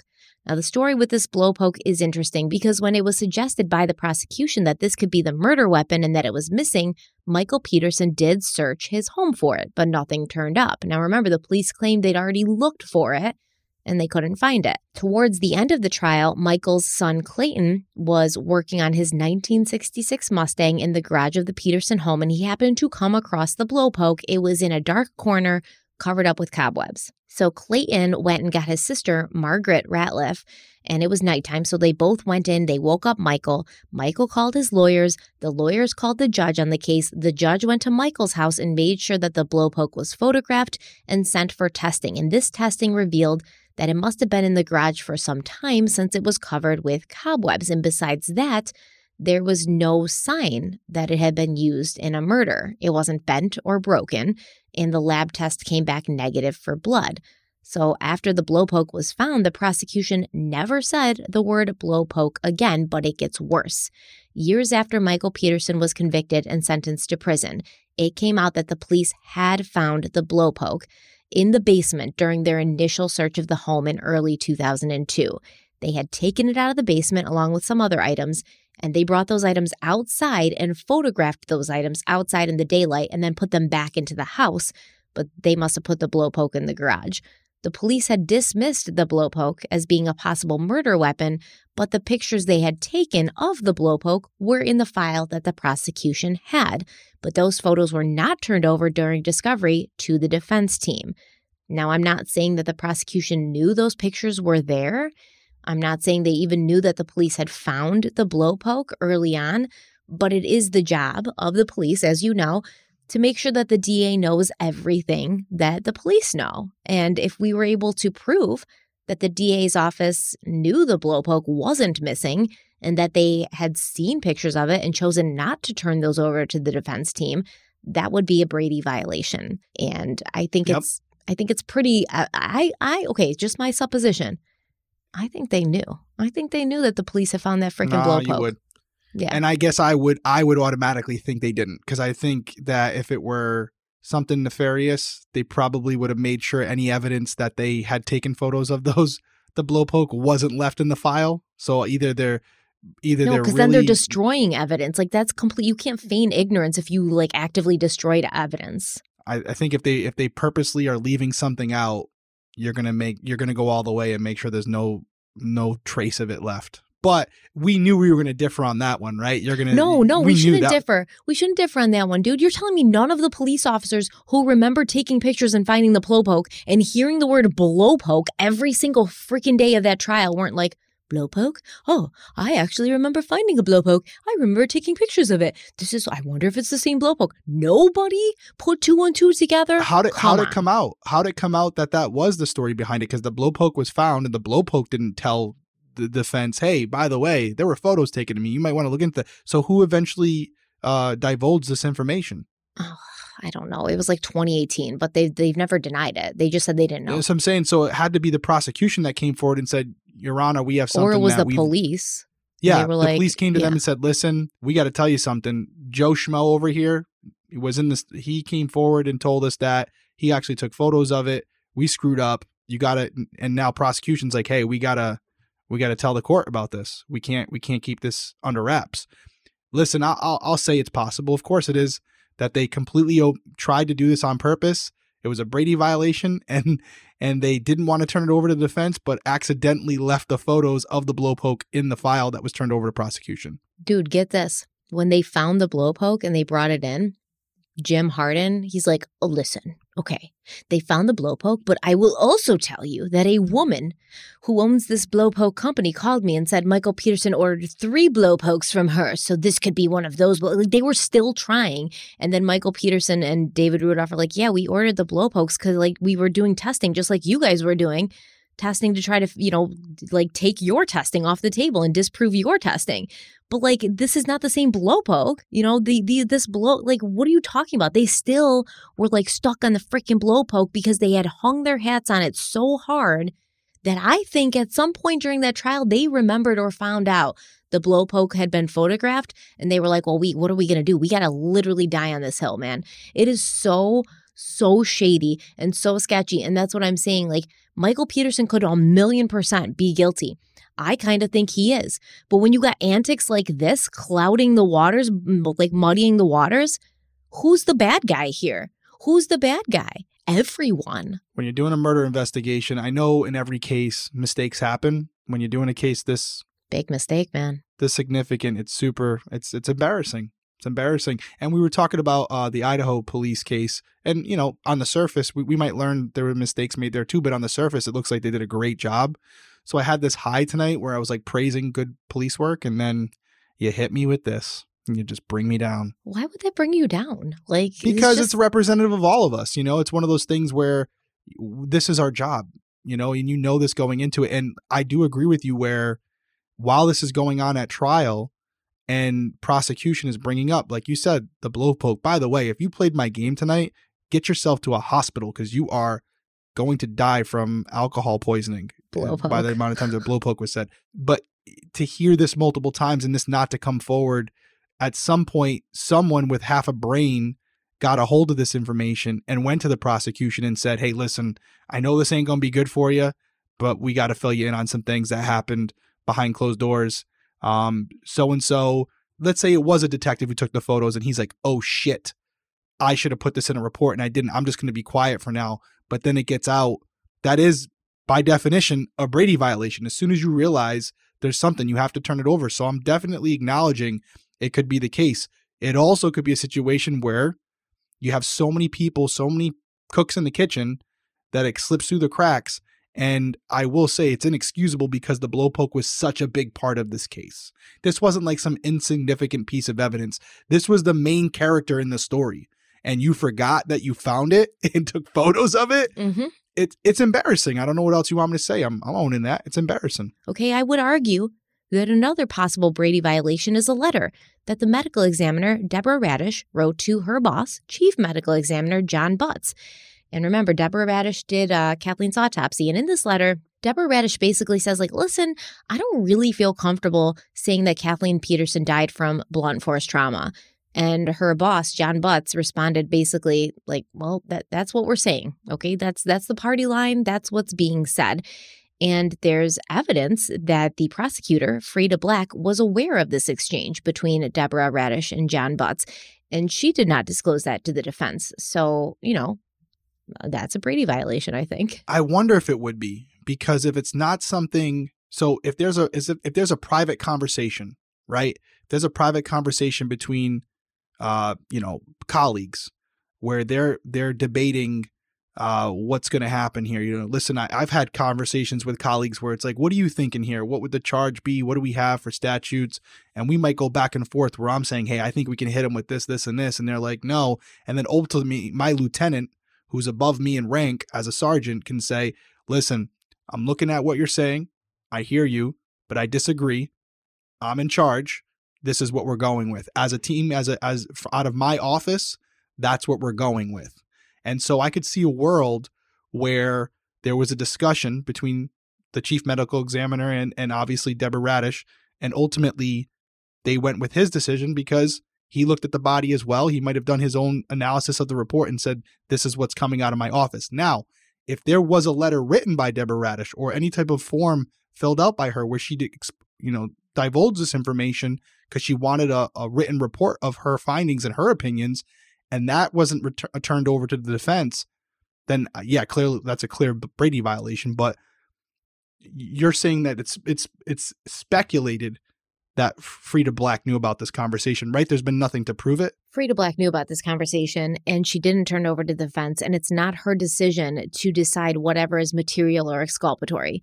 You have to turn everything over to the defense. Just like that one dude, I forget his name, but the first guy who kind of wrote, like, oh, I think this looks accidental, and then later changed his mind. That way, the defense can now look at that dude and be like, hey, you changed your mind. Why did you change your mind?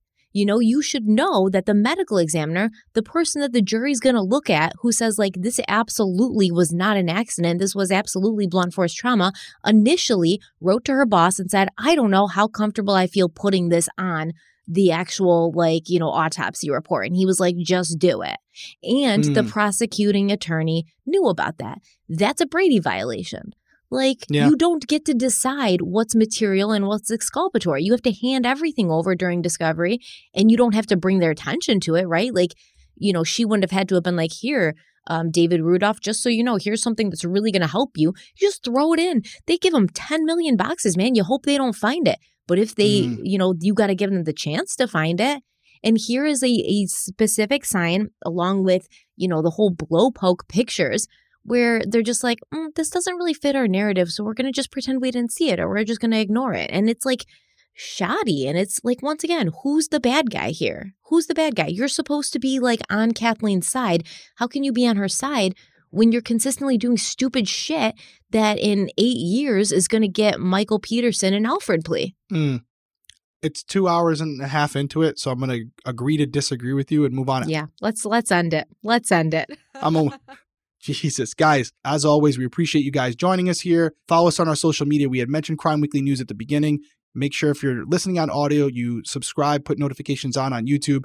It's a YouTube only thing right now, and it's going to be that way for the foreseeable future. If you want to follow us on social media, you can go to Crime Weekly Pod on Twitter and Instagram. You can find out all the updates there. We also have a Patreon page. We've started to add new things to it where we're releasing these videos early to our Patreon watchers, if you want to put it that way, because it's only YouTube. We also, if you subscribe to the channel, you will see that we have some merch stores coming out in the foreseeable future, and there's going to be a discount associated exclusively with our Patreon members. So, as always, we appreciate you joining us here. Thank you guys so much for being here. We will see you next week for some more stimulating conversation. Bye. Bye.